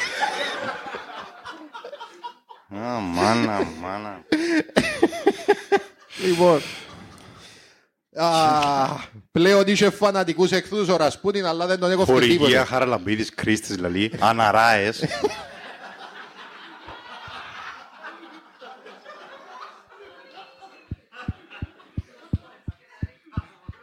Πρέπει να πιο αντιλαμβάνεστε. ρε. Όχι, δεν πρέπει να πιεις τώρα. Τώρα είναι η ώρα που εμπίνεις. Μα να ξέρει να ακούει ο κόσμος στο podcast που να βγει στο Spotify και να είναι κάπως καλά δεν τα χτίνα γιατί κάνουν ένα μισή λεπτό να μιλήσω. ρε κουμπάρε. Λοιπόν, ανάμεσα στους εχθρούς του Ρασπούτιν ήταν και ένας παλιός του φίλος που τώρα άλλαξε στρατόπεδο. Ο άλλος μοναχός, ο... Ο Ήλιοτορ. Ήλιο τώρα, ναι. Ναι, ωραίο, να άρεσε και πολλά το λάβω. Λοιπόν, ο φανατικός μοναχός του Καζάν βρισκόταν και εκείνος στην Αγία Πετρούπολη και δεν του άρεσε καθόλου ο τρόπος που ο Ρασπούτιν φαινόταν να εγκαταλείπει την ενάρετη ζωή και να γίνεται ένας έκλειτος μεθύστακας. Πού είναι εγκαταλείπει ρε, ήλιο τώρα, μας ευλάγα ρε. Λοιπόν, και αποφάσισε ότι θα τον καταστρέψει. Και πώς θα τον εκαταστρέφε.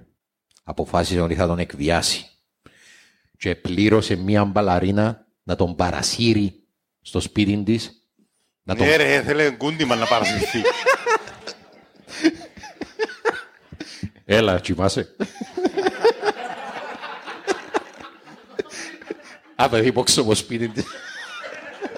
Η ώρα τέσσερις το πρωί, ας πούμε.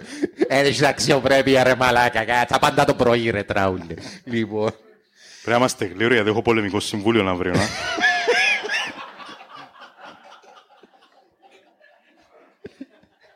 Φέρε και μια αναρίσα να έρχεσαι να σου πω γιατί. Λοιπόν, εθέλα λέει να του δώσει ποτό να τον κάνει τσαλάτσι. Ποιο ρε μας βλάκα ρε. Ναι ρε μαλάκα, την κουφή ρε κουμπά. Έπινε το ουίσκι, έπινε την βότκα το πας στο νερό. να το Πολλά είναι υπόθετος ο ήλιο τώρα. Νευριάζεις με γιατί σου αρέσει και εσένα τόσο Α, πολλά. Όχι, μου αρέσει και αρέσει και το όνομα. Το όνομα. το Ναι, όνομα. πολλά. Ήλιοτορ. Ναι, ναι, ναι. Αν μας ελαλούν ήλιοτορ και ότι είσαι χαρακτήρας μες στον D&D να που κάνουμε Πάρε, στη ζωή πέ σου, ρε, παρακάτω. Ένα να κάνουμε Λοιπόν. δέκα μητσούς να παίζουν μάπες τώρα. Παίζε. Βαστάξει. Και το σχέδιο του ήταν να τον κάνουν τσαλάτσι, να φυρτεί πας στο κρεβάτι, να βγάλει μπαλαδίνα τα ρούχα της, να φέρει και άλλες ιερόδουλες τις οποίες επλήδωσαν για μέ και να τους κάνει φωτογραφία νουλούς πάνω στο κρεβάτι και να πάει να τα δω και της τσαρίνα και να τους πει «Έτες αποδείξεις». Α, ε, το- Ε, το γιατί. Α, οκ. Όπως και έγινε. Εντάξει. Επίεν ο Ήλιοτορ έδειξε τις φωτογραφίες του Ρασπούτιν και είπε του ότι αν δεν φύσαι να σε καταστρέψω. Και έπιαν τις φωτογραφίες ο Ρασπούτιν και πήγαινε στο τσάρο. Μόνος του. μόνος του. Και είπε του ότι αμάρτησε, ότι επαρασύρθηκε και ότι θέλει, θέλει να μετανοήσει και ότι επαρασύραν τον άλλη σε τούτη τη ζωή. Και ο Τσάρος εσυγχώρεσε τον και στείλε τον σε πολυτελές προσκύνημα. λαλή. Δεν ήξερα να μου το πολυτελές προσκύνημα, ρε κουμπάρε. Ας πούμε, έχει μοναστήρκα πεντάστερα, ρε κουμπάρε. Τα φάση είναι, ας πούμε. Τι, Ξέρεις, οι εσταυρωμένοι που χρυσό, ρε κουμπάρε, που δουν το τι και έκαμε τους οι ζαχαχατείτε ένα πράγμα. Λοιπόν... Sorry. Sorry, μπορώ να έχω και εγώ ακόμα μια απάντιο. Thanks. Λοιπόν, το Δεκέμβρη του 2011, ο επίσκοπος Ερμογέννης, που ήταν φίλος του Ήλιοτορ, ένα και τον θυμάσαι, Θερμογέννησε Ρώσος; Ναι. Είναι χερμογενές, λέει δαμέ. Φαντάζομαι ερμογέννης. δεν κουμπάρε. Λοιπόν, μαζί με τον Ήλιο τον και ακόμα έναν επίσκοπο, εκαλέσαν τον Ρασπούτιν στο υπόγειο μιας εκκλησιάς, που δεν θα τον εκαλούσα σε υπόγειο, εγώ δεν κουμπάρε, γιατί εντάξει. λοιπόν, όλοι ξέρουμε να μου συμβαίνει για μέ. Για να τον τιμωρήσουν, λαλή, και να τον αναγκάσουν να παραιτηθεί που τη θέση του στο τσαδικό παλάτι. Σαν ήταν για μέ, ο ένας ο επίσκοπος έπιασε τον Ρασπούτιν που το μαντζαφλάρι Εντάξει, και έσουζε το και φώναζε το ότι είσαι σατανάς, είσαι σατανάς. Δεν ξέρω γιατί τον έπιαναν όλοι ούσια. Είναι ας πες έπιανε το μουλιά, έπιανε μίλιο καλά δεν κουμπάρε. Είχε ένα χέρι να τους πει ένα χέρι να κουμπάρε. Λοιπόν, εβάλαν του το μαχαίρι, στο- ε, ε, έκαναν τον άκρη στο Μαχαίρι, πο- το; Ναι, ναι, sorry. Όχι μόνο έπιανα, ε, ο ένας εβα- εβάσταν του και έσουζε τον και ο άλλος κατέβασε ένα σταυρό και πισκάλιαν τον με το σταυρό. Μάγα, ε, το Faulty Towers, Thank μαλάκα you. του. Λοιπόν. Ε, ευκα- τραβήσαν τον έξω μέσα στο δάσος που ήταν κοντά στην Και έγινε εκκλησία. πιο θαυματουργό, λαλεί ο Μπούτσος του.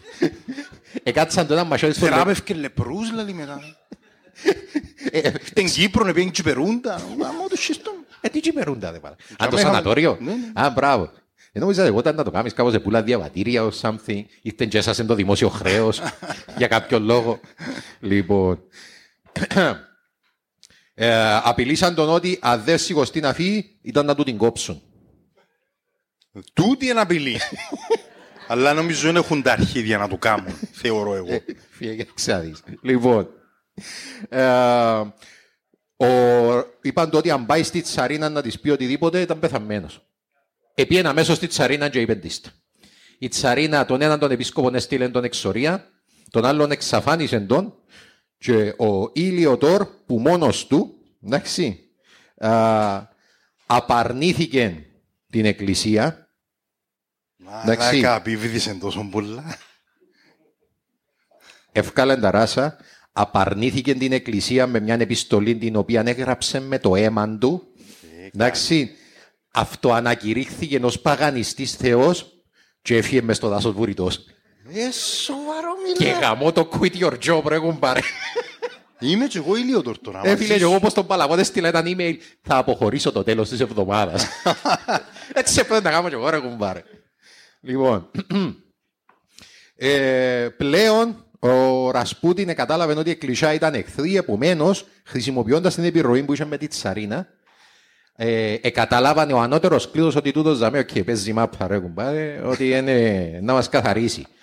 Όλοι έγιναν φίλοι του, και όσοι δεν ήταν, ε, όσοι δεν ήταν σύμμαχοι του, έστειλαν τους και πήγαν μακριά και βάλαν τους δικούς του ανθρώπους που ήθελαν και πλέον η εκκλησία ήταν στο sharing του. Λοιπόν, και μετά από εκείνον, εγύρισε για να πολεμήσει τους εχθρούς του μες στην κυβέρνηση. Γιατί είπαμε, δεν ήθελε κανένας. Κανένας δεν έξερε γιατί ήταν τζαμέ. Κανένας δεν έξερε για τον Αλεξέη. Και όλοι μισούσαν τον επειδή ό,τι απόφαση έπαιρνε, έπαιρνε για να αποφεληθεί ο ίδιος. Είπε, προειδοποίησεν τους. Ε, να σας εύρω και να σας γαμίσω. Λοιπόν. ε, Όμως η κατάσταση δεν επήγαινε άλλο. Όλοι ελαλούσαν στο Τσάρον ότι η κατάσταση έφτασε στο απροχώρητο. Ο πρωθυπουργός της χώρας, ο πρόεδρος της Δούμας, φίλοι του Ζευκαρκού ελαλούσαν τους ότι ο Ρασπούτιν είναι ένας αμαρτωλός που εκμεταλλεύεται τη θέση του και πλέον ο κόσμος μιλά και λέει ότι τους υπνώτισε ή ότι τους εκβιάζει. Εντάξει, ο Νικόλαος αποφάσισε ότι είναι να τον, ε, εν να τον στείλει να πάει, αλλά η Τσαρίνα είπε ότι ο μοναδικός λόγος που ζωντανός ο Αλεξέη είναι ο Ρασπούτιν, επομένως δεν έχει να πάει πού ποτέ. Αλλά ύστερα έγινε κάτι το οποίο δεν περίμενε ούτε η Αλεξάνδρα. Ο Ήλιοτορ, ο οποίος by the way επέστρεψε πίσω και πήγε μέσα στην εκκλησία, δεν ξέρω πώς, Ξανά. ναι, λοιπόν, ήβρε γράμματα παλιά που ήβρε αλληλογραφία του Ρασπούτιν με την Αλεξάνδρα, η οποία ήταν περίεργη, ας την πούμε. Εντάξει. Η, ο, Ψιλοερωτική εννοείς. να σου πω, αν θυκευάσεις τα μηνύματα, σε αγαπώ, Ε, σε δεν θα φιλ. θυκευάσω. Ε, Ε, θα θυκευάσα τα θυκευάσω. εγώ να θυκευάσω. Ναι, λίγο. ναι, γι' αυτό σε σε αγαπώ, σε φιλώ, ε, σε, περιμένω, σε περιμένω να έρθεις. Και ο ιστορικός που έγραφε την βιογραφία του εξηγούσε ότι η Αλεξάνδρα ήταν πολλά συντηρητική και ήταν πολλά αφοσιωμένη με τον Νικόλα, οπότε αποκλείεται να κάνει κάτι με τον Ρασπούτιν και απλά έτσι μιλούσε.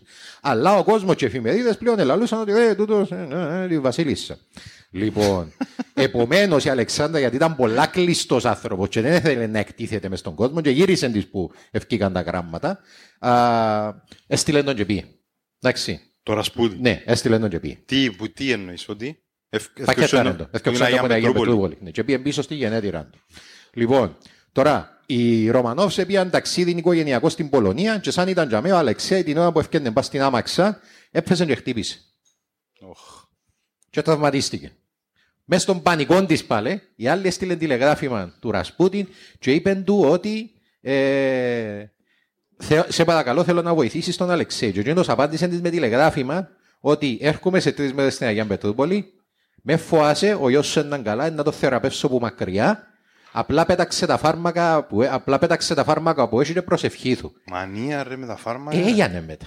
Γι' αυτό που λάλλουν ότι ήταν λόγω της ασπίδης. Και από τη στιγμή που έγινε τον άλλον Τι που λέει; μακριά, εντάξει, πλέον η Αλεξάνδρα πίστηκε ότι τούτος είναι άνθρωπος του Θεού, ε, τέλειωσε. Ο α- Έστειλε μου τον ο Θεός για να με βοηθήσει. Και δεν είχε να πάει που ποτέ και δεν άκουε κανέναν ότι και να τους ελαλούσαν. Λοιπόν, Μαλάκα δηλαδή ο άνθρωπος ε, ε, έβαλε πολλά βαθιά το sharing του ή το point του τέλος πάντων ένα από τα πόθηκια του. στην παγκόσμια ιστορία. Ναι. Αν είναι η τελευταία Ναι, ναι. τσάρη του τι; Δεν ξέρω, spoiler. Λοιπόν, Ναι, ναι. φίλε, και Αλλά για- σημειώνω το, Ναι, σημειώνω ναι, ότι- ήταν και ο τρόπος, δηλαδή, εκείνη σε λαλούσαν της ότι Σοβαρά όχι. τώρα, εν τω μεταξύ. Ναι, ναι, όχι, όχι, ο γιος σου ε, να γίνει μεγάλο τσάρος, ε, να, γίνει, ε, να αναστήσει τη Ρωσική αυτοκρατορία και σε να είσαι η μητέρα του μεγαλύτερου τσάρου που έζησε ποτέ. Ο άντρας σου να το θυμούνται σαν ήρωα.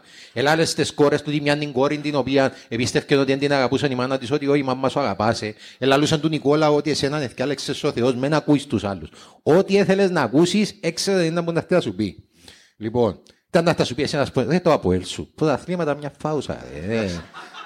Ε, να βαδεθείτε να Να δέρνετε. έρθει Ρώσος επενδυτής, να Να σου έρθει φέρω Ρώσος εγώ, ρε. επενδυτής. Σου φέρω εγώ. Φέρω εγώ. Ρε να πιω και της πάφας, σου φέρω ρε μέλε. Έλα σου πω, Έλα. άρα ξαναφέρνει τον Αγία Πετρούπολη η Τσαρίνα. 12 Ιουλίου του 1914 και ενώ βρισκόταν πίσω στη γενέτειρα του, μια Ω, Έχουμε παγκόσμιο πόλεμο δάμε. Ε, ναι, λοιπόν. Ε, όχι, τον, ο- ε, τον ίδιο χρόνο, αλλά λίγο πιο μετά. Λοιπόν, μια 30 33χρονη γυναίκα ευρέθηκε έξω από το σπίτι του Ρασπούτιν και φορούσε ένα βέλος. Την ώρα που επέρασε εκείνος που δίπλα της, αποκάλυψε το βέλος, είδε εκείνος ότι ένιξε μούτιν και τρομοκρατήθηκε. Εντάξει, έπιασε εκείνη ένα μαχαίρι και άρχισε και μαχαίρωσε το, και μαχαίρωσε τον έξι φορές στο στομάχι. Μαχαίρωσε τον τόσο πολλά που πεταχτήκαν λαλί έξω τα άντερα του. Λοιπόν, ε, ο Ρασπούτιν εκτύπησε την, εφώναζε για βοήθεια, ήρθε ένα πλήθος να το σώσει. Εχτύπησε την. Όχι χωρίς κασέρι ρε, μόνο στο πούτσο σε βγαίνει. Αυτό όμως ήταν τρόμουν. Εμπρός λοιπόν καλή μου μαλαπέρδα. λοιπόν. Α, Παναγία μου. Όλο η γυναίκα όταν μίλησε μετά στην αστυνομία είπε ότι ο λόγος που το έκαμε τούτον ήταν επειδή ήταν ο παδός του Ήλιοτορ, ο οποίος έγραφε στις εφημερίδες εναντίον του Ρασπούτιν. Ο Ήλιοτορ όταν το έμαθε ότι η Τσίνη επήγαινε να σκοτώσει τον Ρασπούτιν επειδή ήταν ακόλουθος του, εξήρισε το κεφάλι του, εξήρισε το γέννη του, εφόρησε φόρεμα, έβαλε make-up, είπε στις εφημερίδες ότι δεν είναι εγώ που το έκαμα και έφυγε στην Νορβηγία.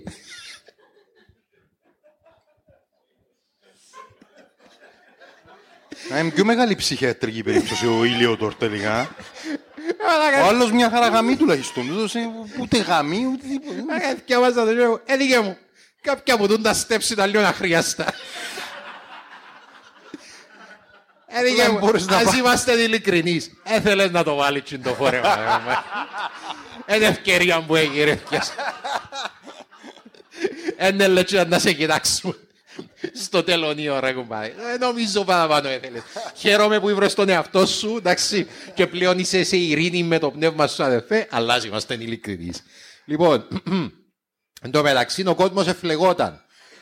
Ανόητοι αριστοκράτες που είχαν υπερβολικά μεγάλη ιδέα για τον εαυτό τους και την ικανότητα τους, υποβοηθούμενοι από έξυπνους απαταιώνες που ήθελαν να πλουτίσουν, όπως το φίλο μας τον Βασίλη Ζαχάροφ, εξεκίνησαν τον πρώτο παγκόσμιο πόλεμο βυθίζοντας την Ευρώπη σε χάος. Έχουμε podcast για τον Βασίλη Ζαχάροφ. Thank ναι. you. Λοιπόν, thank you very much.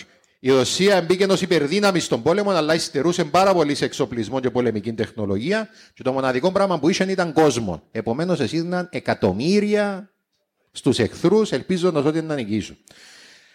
Εκατομμύρια Ρώσοι πέθαναν και προσθέσαν ακόμα ένα λόγο γιατί ο λαός εμισούσε την άρχουσαν τάξη και τους τσάρους. Τότε ήταν να μπει η Ρωσία στον πρώτο παγκόσμιο πόλεμο και ο Ρασπούτιν, ο οποίος ήταν εναντίον του πρώτου παγκόσμιου πολέμου. Εντάξει. Φίλε, ιδεολόγος. Ναι, φίλε, ας Ιδεολόγος, νομίζω ναι. παραπάνω ήταν εναντίον γιατί ήταν να χαλάσει το πρόγραμμα. Δεν είναι ότι... Ή μπορεί να ήταν σε κάποια φάση υπέρ γιατί να ήταν τα πράγματα να φύγουν όλοι ασθενικοί. Με μασέσαι. Όχι ρε, τα γέρημα. Λοιπόν. Ε, Γερμανίδες εχμάλωτοι, α, Παναγία, μου, Παναγία. Ρασπούτιν, ο Ρασπούτιν.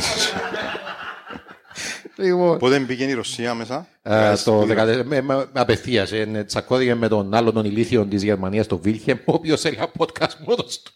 Εντάξει, εντελώ αμπαλάτος και εκείνος. Ε, από ό,τι φαίνεται δεν είναι καλά πάντα και στα ξαδέρφια σου. Λοιπόν, Μάρτιν του 2015, εντάξει, η Αλεξάνδρα έστειλε τον, ε, τον Ρασπούτιν προσκύνημα στη Μόσχα ως εκπρόσωπο της και είπε του: Με μεθύσει ούτε να με εκθέσεις. Τσίνο ευρέθηκε σε μια ταβέρνα, λέει. Εντάξει. Όπου είχε χορεύτριες. Εφώναζε στις χορεύτριες ότι θέλει να κάνει σεξ μαζί τους. Εχούφτωνε τις σερβιτόρες. Έγινε τσαλάτζι. Εντάξει. Και άρχισε και φώναζε ότι ήταν ο Ρασπούτιν και ότι έκανε ό,τι ήθελε. Και ήρθε ένα... Το μοιραίο λάθος. Περίμενε. Ίσως να είναι το μοιραίο λάθος, όπως καρτερούν τον Ερτογάν να το κάνεις το μοιραίο λάθος. Έχει 50 χρόνια γαμά μας πολλά, έλα πότε να κάνεις το λάθος ρε μάλακα. Οκ. Είσαι περίπου 15, είσαι περίπου 4 δευτερόλεπτα μακριά πριν να μετανιώσεις του την κουβέντα. Λοιπόν, για να, όταν του είπαν να αποδείξει ότι είναι ο Ρασπούτιν, και τους έφκαλε την πόξο και γύριζε. Έλα ρε παιχταρά!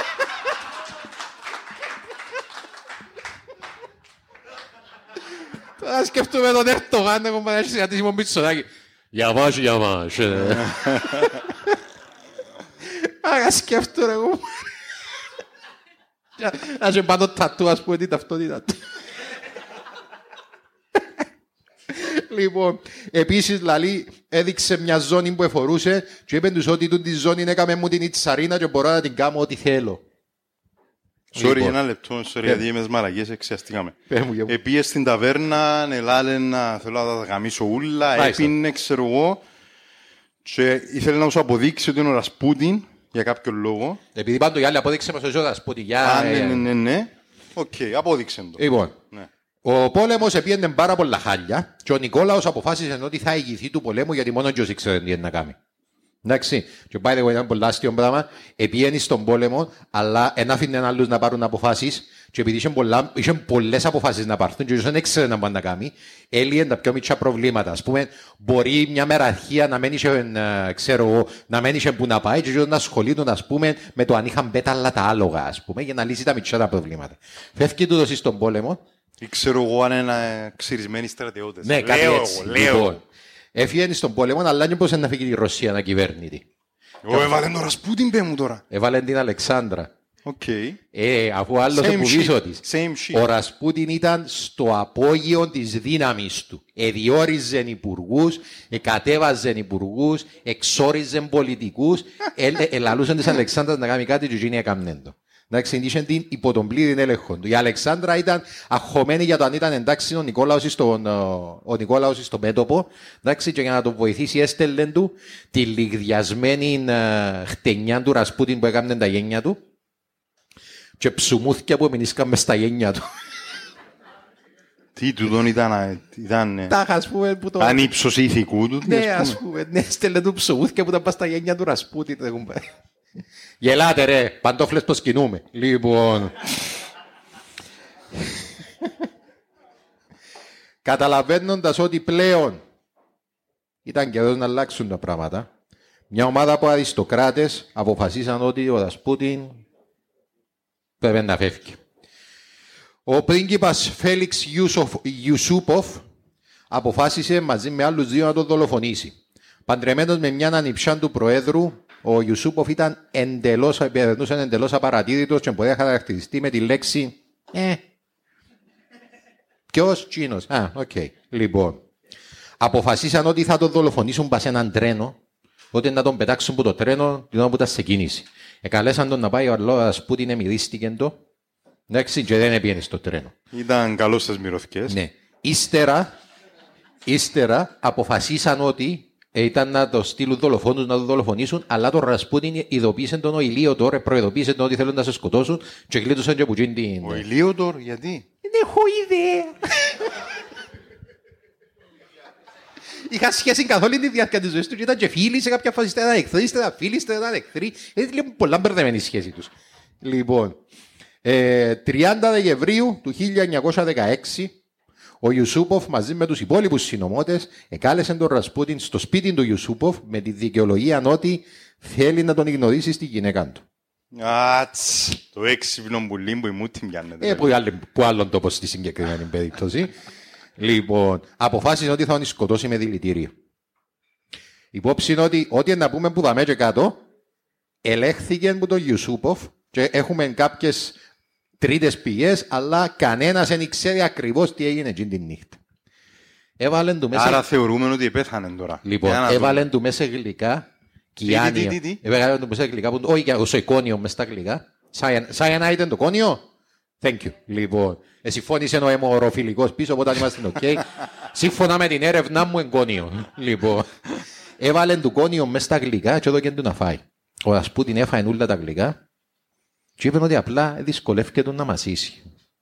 Ο Ιουσούποφ επερίμενε τον, επερίμενε τον, επερίμενε τον να πεθάνει, αλλά εκείνος τίποτε. Απερπισμένος έπιασε το υπόλοιπο κόνιο που είχε και έβαλε το μέσα κρασί και έδωκε του να το βγει. Εκατέβασε το... Klein Mind. Klein Mind, δεν κατάλαβε Jesus. εκατέβασε το έτσι. Λοιπόν, πλέον καταλαβαίνοντας ότι α, τούτος έτσι να πεθάνει έτσι. λοιπόν, επίε και έπιασε έναν πιστόλι που τους άλλους στο δίπλα το δωμάτιο, ήρθε πίσω και πυροβόλησε, το, και πυροβόλησε τον α, Ρασπούτιν τέσσερις φορές. Εντάξει, και έπεσε καμέ νεκρός. Νεκρός, νεκρός. Ε, ναι. Λοιπόν, πάει πίσω στους φίλους του, χαρούμενος ότι το, το και το σκοτώσαμε τον, ε, γιορτάζανε, διασκεδάζαν, αλλά σε κάποια φάση ένιωσε κάτι περίεργο. Κάτι ένιωσε μέσα του ότι δεν πήγαινε καλά. Μέσα του; Ε, Μέσα του; Λοιπόν, Πώς την κουφί ρε μάνα. Πώς κάτι σάβες κόφκεις του την ουρά του και ξαναγεννιούνται δεύτερα ρε. Να μου φτιά όλο ρε.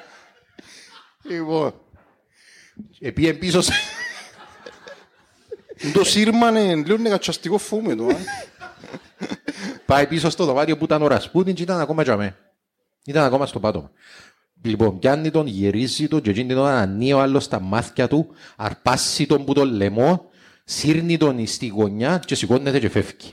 Ο Ρασπούτιν. Ναι, ο Ρασπούτιν με πυροβολημένο σε σηκώστηκε και έφυγε νεμόφυρτος. Λοιπόν, βγαίνει έξω στην αυλή μες στο σιόνι και ο άλλος άρχισε και φώναζε στους άλλους ότι θα πετεύει. Λοιπόν, ο Ρασπούτιν φώναζε, ε, προχωρούσε μες στο σιόνι και φώναζε ότι να πάει ο Λόιζαν ο πει της Αλεξάνδρας. Ε, Εντάξει. ρε, κανεί ρε, μαλάκα εσύ με την Αλεξάνδρα. Λοιπόν, και ένας από τους άλλους τους συνομότε έπιανε το πιστόλι του Ιουσούποφ επειδή ο Ιουσούποφ ήταν σε πανικό. Εντάξει, είναι, πυροβόλησε το δυο φορές τον Ρασπούτιν και έπεσε χαμέ, και πήγαινε κοντά και πυροβόλησε τον και πάει στο κεφάλι. Λοιπόν, Το πάνω. το πα... Ε, διότι νομίζω πρέπει να καταλάβουν το pattern. ναι, λοιπόν. 34 πόντους ρε μάλακα. Εν το 40% του κορμιού του. Παίξει τον τζαμένα να πάει στα άθεμα. Ε, μα δηλαδή... Ο Ιουσούποφ έπιασε κάτι Αφού έπιανε βάρη. τον πούτσο του και έκλεινε τις πληγές ρε μάλακα έκλεινε. Όπως το θκιό μου που έκοψε το δάχτυλο του στο πελεκανιό και βάλαν το δάχτυλο του μέσα έτσι μαλάκες. Βάλαν το δάχτυλο του έτσι και το άλλο βάλαν το δαμέ για θκιό μήνες για να θρέψει, για να θρέψει μισή μου. Και θόρουν το και λένε δεν μου λέει ρε είσαι σοβαρός. Έτσι δεν μου λέει ρε. Ναι, ειλικρινά, σοβαρά τώρα. Με τις κατά γιατρών έβιες εσύ ρε. Έχουμε... Γιαννούλα έχουμε γάζες. Όχι. Όχι εντάξει δεν κανονίστηκα. Τι εννοείς έκατσαν το δάχτυλο στην πληγή δεν έχουμε. Σοβαρά τώρα. Τι να μου του πες. Έχει κανένα γιατρό δαμέ. Περίμενε. Ε, τον πάλε ρε, το μιλώ μοροφιλικό. Δικό του. Εν υπήρχε του η τακτική τα- στα 90s.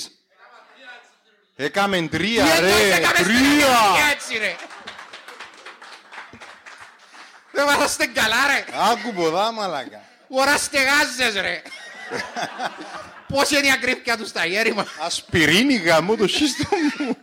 Ε, με παιδιά πρέπει να κάνουμε την οικονομία, δεν γίνεται. Δεν ευκαινούμε με το γεσί, δεν ευκαινούμε Ε, που φίλε, ειλικρινά, Μαλάκα, την ώρα που το- εβάλαν του το ε- εβάλαν του το ένα σέρι, ανοίξαν το ρήμα, εβάλαν το δαμέ για να θρέψει. Και ήταν για ένοιξε όπως τον καιρό. Ε, είναι έτσι. Ναι, ναι, ναι. ναι. Ε, φίλε, την ώρα που- Σίγουρα, σίγουρα. Ε, Ναι, την ναι, ώρα- να βρεθούμε μπόξο, ρε. Βάλε reminder. Την ώρα που τούτο έβαλε το δάχτυλο του δαμέ, είπε του, κράε. Όχι, δεν τόσο βάλω δάχτυλο. Βάλε του δαμέ, σε μια τρύπα. Ω, ω. Μάλακα, να βγει Spotify τούτο. Ναι, αλλά η Ρωσία. Λοιπόν, α, Παναγιά. Ο Ιωσούποφ Ναι, πού έμειναμε; Ε, σκοτώσαν τον Ρασπούτιν, δεν κουμπάει, παίξαν τον Βασίκ λέει. Λοιπόν, έπιασε κάτι βάρη ο Ιουσούποφ και που το μίσος του, ας πούμε, έπιασε τα βα- βάρη που είχε για να τον βάλουν, να, τον, ε, να τα δείσουν πάνω του, να παίζει μες στον ποταμό, ε, φάκαν του πας στη κελέ, εκλωτσούσαν τον, εμασερώσαν τον, ε, σιουράραν ότι επέθανε τον τη στράτα. Λοιπόν, 1916. ναι, μασερώσαν 31 τον, και 16, εμασε- 47 ναι, χρονών. εμασερώσαν τον, εδώ του που πάνω με τα βάρη, επέξαν τον και ήταν και μες στην κρυάδα. Λοιπόν, εβάλαν τον μες στο χαλί, τυλίξαν τον και πήγαν και πετάξαν τον που η γέφυρα. Δεν μου πεις ρε μαλάκα ότι είσαι ζωντανός κόμμα.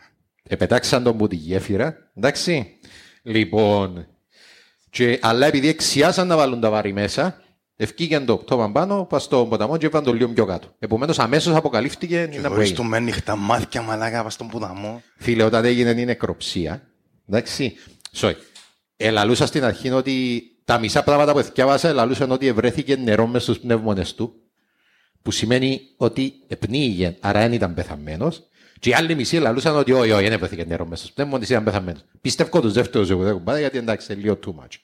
Λοιπόν, Αμέσως ξεκίνησε έρευνα, εντάξει, και ήρθαν αστυνομικοί στο σπίτι του Ιουσούποφ για να το ρωτήσουν, ας πούμε, ε, να που έγινε. Και εκείνος είπε στους αστυνομικούς ότι εγώ σκότωσα τον Ρασπούτιν, αλλά κρατήστε το μεταξύ σας και μην το πείτε αλλού. Ε, πλούσιο, ρε φίλε του. Έτσι συ- συνηθίσαν από έτσι πράγματα. Λοιπόν, δεν υπήρχε καιρός όμως για έρευνες. Η Ρωσία ήταν καζάνι που βράζει και οι αρχές είχαν πολύ πιο σοβαρά προβλήματα από τη σύλληψη του Ιουσούποφ, ο οποίος στην ουσία εξεφορτώθηκε κάποιον που ο λαός εμισούσε. Το 1917 ξεκίνησε. η- Sorry, ο λαός εμισούσε το; Το Ρασπούτιν, ναι. Επιστεύκαν ότι έλεγχε, την, ε, ότι έλεγχε το αριστοκρατία. τσάρο, ότι Τζίνος τους έστειλε στον πόλεμο, ότι Τζίνος ήταν Εν πίσω από ήταν, τις... εν ήταν ε, διιστάμενες άποψεις τα χάσει και Όχι. μισή τους εχθρούς Όχι, και εκείνοι οι οποίοι ήταν οι φίλοι του. ορκισμένους φίλους. Φίλε, εκείνοι οι οποίοι ήταν οι φίλοι του ήταν εκείνοι που διόριζε μέσα σε θέσεις. Όλοι οι άλλοι εμισούσαν τον. Οκ. Και λαλούσαν ότι είναι ο Σατανάς. Γι' αυτό που δεν ξέρουμε πολλά για τούτον, επειδή έχει τόσες πολλές υπερβολές, που δεν μπορείς να ξέρεις που είναι η αλήθεια και που είναι το ψέμα. Λοιπόν, ε, το 1917 ξεκίνησε η Οκτωβριανή Επανάσταση που οδήγησε σαν εμφύλιο μεταξύ των κόκκινων Μπολσεβίκων και των άσπρων. Ε, θα πω τη Ρωσική Επανάσταση τώρα. Να πάτε στο Ιμπέο να μάθετε. Λοιπόν. Εντάξει. Πνίγες που λέω. Ξέρεις γιατί πνίγες. Να σου κάτσει πολλά 300 ευρώ. Λοιπόν.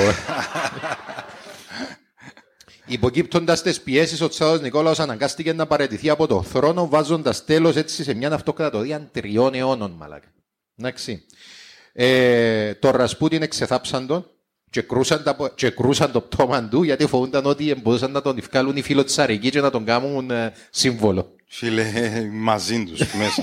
Εγώ ένα φόμο να μπορέσω να αναστηθεί κιόλας. Παπ, Χριστός πάλε. Ω, Ναι, όπα. Sorry, φίλε. Γιατί άλλη είμαι παρθένος, Μαριέτα παρθένο τώρα. Δέκα κοπελούθια από πίσω της. Λοιπόν, α, η οικογένεια των Ρωμανόφε τοποθετήθηκε σε κατοίκον περιορισμό και μεταφέραν τους που σπίτι σε σπίτι, αλλά ήταν πολλά μεγάλο ρίσκο για την επανάσταση στην εποχή, γιατί οι Ρωμανόφοι ήταν σύμβολο. Εντάξει, επομένως φοβούνταν οι επαναστάτες ότι τούτο δάμε μπορούν να το χρησιμοποιήσουν για να επανέλθουν στην εξουσία οι αντιεπαναστάτες. 16 Ιουλίου 1918, ο Τσάρος και η οικογένεια του ξύπνησαν μέσα στη νύχτα στο σπίτι που έμενα στο Γεκατερίνετσπουργκ. Λοιπόν, και μεταφέρθηκαν στο υπόγειο. Εκεί, οι φύλακες τους ανακοίνωσαν ότι η κυβέρνηση πήρε απόφαση για να τους εκτελέσουν. Ο Νικόλαος εφώναξε έκπληκτο. Τι, τι, αλλά έπεσε σχεδόν αμέσως νεκρός από τρεις πυροβολισμούς. Ακολούθησε η Αλεξάνδρα και στη συνέχεια οι εκτελεστές εγυρίσαν τα όπλα τους στα παιδιά των Ρωμανόφ. Με έκπληξη όμως ήταν ότι παρά τους πυροβολισμούς δεν έπεθανίσκα. Τα μωρά. Ναι, και συγκεκριμένα ο Αλεξέη και εφοηθήκαν ότι επέστρεψε ο Ρασπούτιν που τον τάφο για να τον προστατέψει. Αλλά μετά έμαθαν ότι ο λόγος που δεν πεθανίσκα ήταν επειδή εράψαν μες στα φορέματα τους και μες στα ρούχα τους διαμάντια και άλλες πολύτιμες πέτρες Α, και στην ναι. ουσία ήταν αλεξίσφαιρα. Και γι' αυτό που δεν πεθανίσκα. Πήγαν κοντά τους και εκτελέσαν τους μπαμ μπαμ. Λοιπόν, ε, ε, ναι, από τους ε, συγγενείς του. Ρα- Τούτον, by the way, ήταν το τέλος της δυναστείας των Ρωμανόφ. Δεν έμεινε κανένας. Μην πιστεύετε την ταινία Αναστασία της Disney. Μαλαγίε. Λοιπόν. Thank you. Λοιπόν, από τους συγγενείς του Ρασπούτιν, μόνο η κόρη του η Μαρία εξέφυγε. Α, είσαι κόρη; Ναι, είχε τρία Μια; κοπελούθια. Είχε- Μια; Όχι, είχε τρία- είχε ένα γιον και δυο- όχι, είχε ένα γιον και δυο κόρες. Η μια κόρη πέθανε που τύφων και ο άλλος ε, μείνε στη Ρωσία, του τι έφυγε. Ε, μετανάστευσε στη Γαλλία και μετά στην Αμερική όπου εργάστηκε ως, χο, ως χορεύτρια και θηριοδαμαστής. Nice. Λοιπόν, έγραψε τρία βιβλία για τον πατέρα της απορρίπτοντας όλες τις φήμες και ισχυρίστηκε ότι ήταν άγιος άνθρωπος. Η αγαπημένη μου λεπτομέρεια με τις συνεντεύξεις της Μαρίας. Είχε δυο σύλλους. Τον έναν λαλούσα τον Ιούσου και τον άλλο Μποφ. Ιουσούμποφ. Ε, σοβαρό μιλά. Ε, ρε μαλά. Σαν να είχε το μακάδιος και ο σύλλους και ο λαλό γρήμα και διγενή. ρε κουμπά.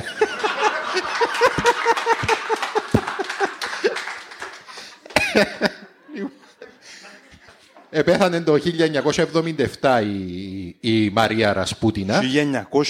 1977. Ναι, ρε. Και έχει συγγενή και σήμερα ο Ρασπούτινα. Έχει ε, μια, μια ε, τη- δυσέγγονη του, νομίζω, πρόσφατα δόρισε κάποια πράγματα δικά του σε, ένα, μονα- σε έναν ε, μουσείο στην Αγία Πετρούπολη. Ο Ήλιο Τόρ τώρα επήγαινε και εκείνος Αμερική. Και συγκεκριμένα στη Νέα Νιόρκη όπου προσπάθησε να βρει δουλειά ως ηθοποιός. Παιδιά, άμα ακούσετε το παρελθόν του.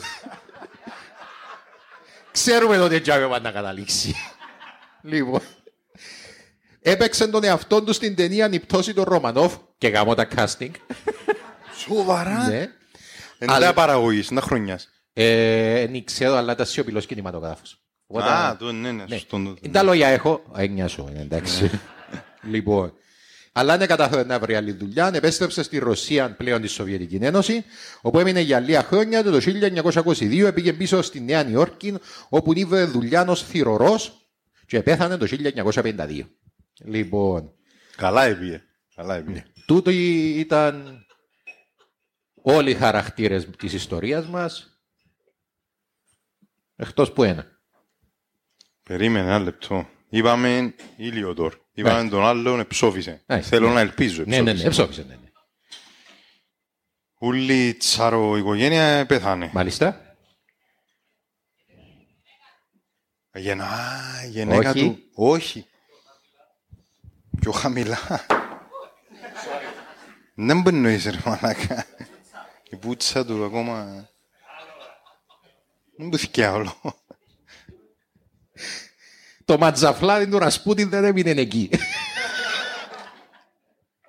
λοιπόν, Βαλσαμώσαν το. και- ο Ιουσούποφ ισχυρίστηκε ότι το πρώτο πράγμα που έκαμε άμα τον σκότωσε ήταν να του την κόψει και να πετάξει μες στο σιόν. Ε, λοιπόν. Sorry; Λάθος. Μες στο σιόνι διατηρείται, ναι. Όχι, έθελε την βάλει πας στις πληγές, δε γιατρέ. Λοιπόν. Ε, Σοβαρό μιλάει να πάμε για την πούτσα του Ρασπούτιν τώρα. Ούλα το podcast ήταν για το ματζαφλάδι του Ρασπούτιν. Πάμε πολλά καλά. 10 και 10 έχουμε ως τις 11 πέ μας για την πούτσα. Ως που έρθει ο Ζαχαρίας να κάνουμε stand-up. Ξέρεις, είναι από τα αγαπημένα μου κομμάτι που δουν την ιστορία. Ότι να πάτε αύριο δουλειά και να είναι ο, ο κόσμος κάπως «Ε, ε, πώς ήταν χτες» ε,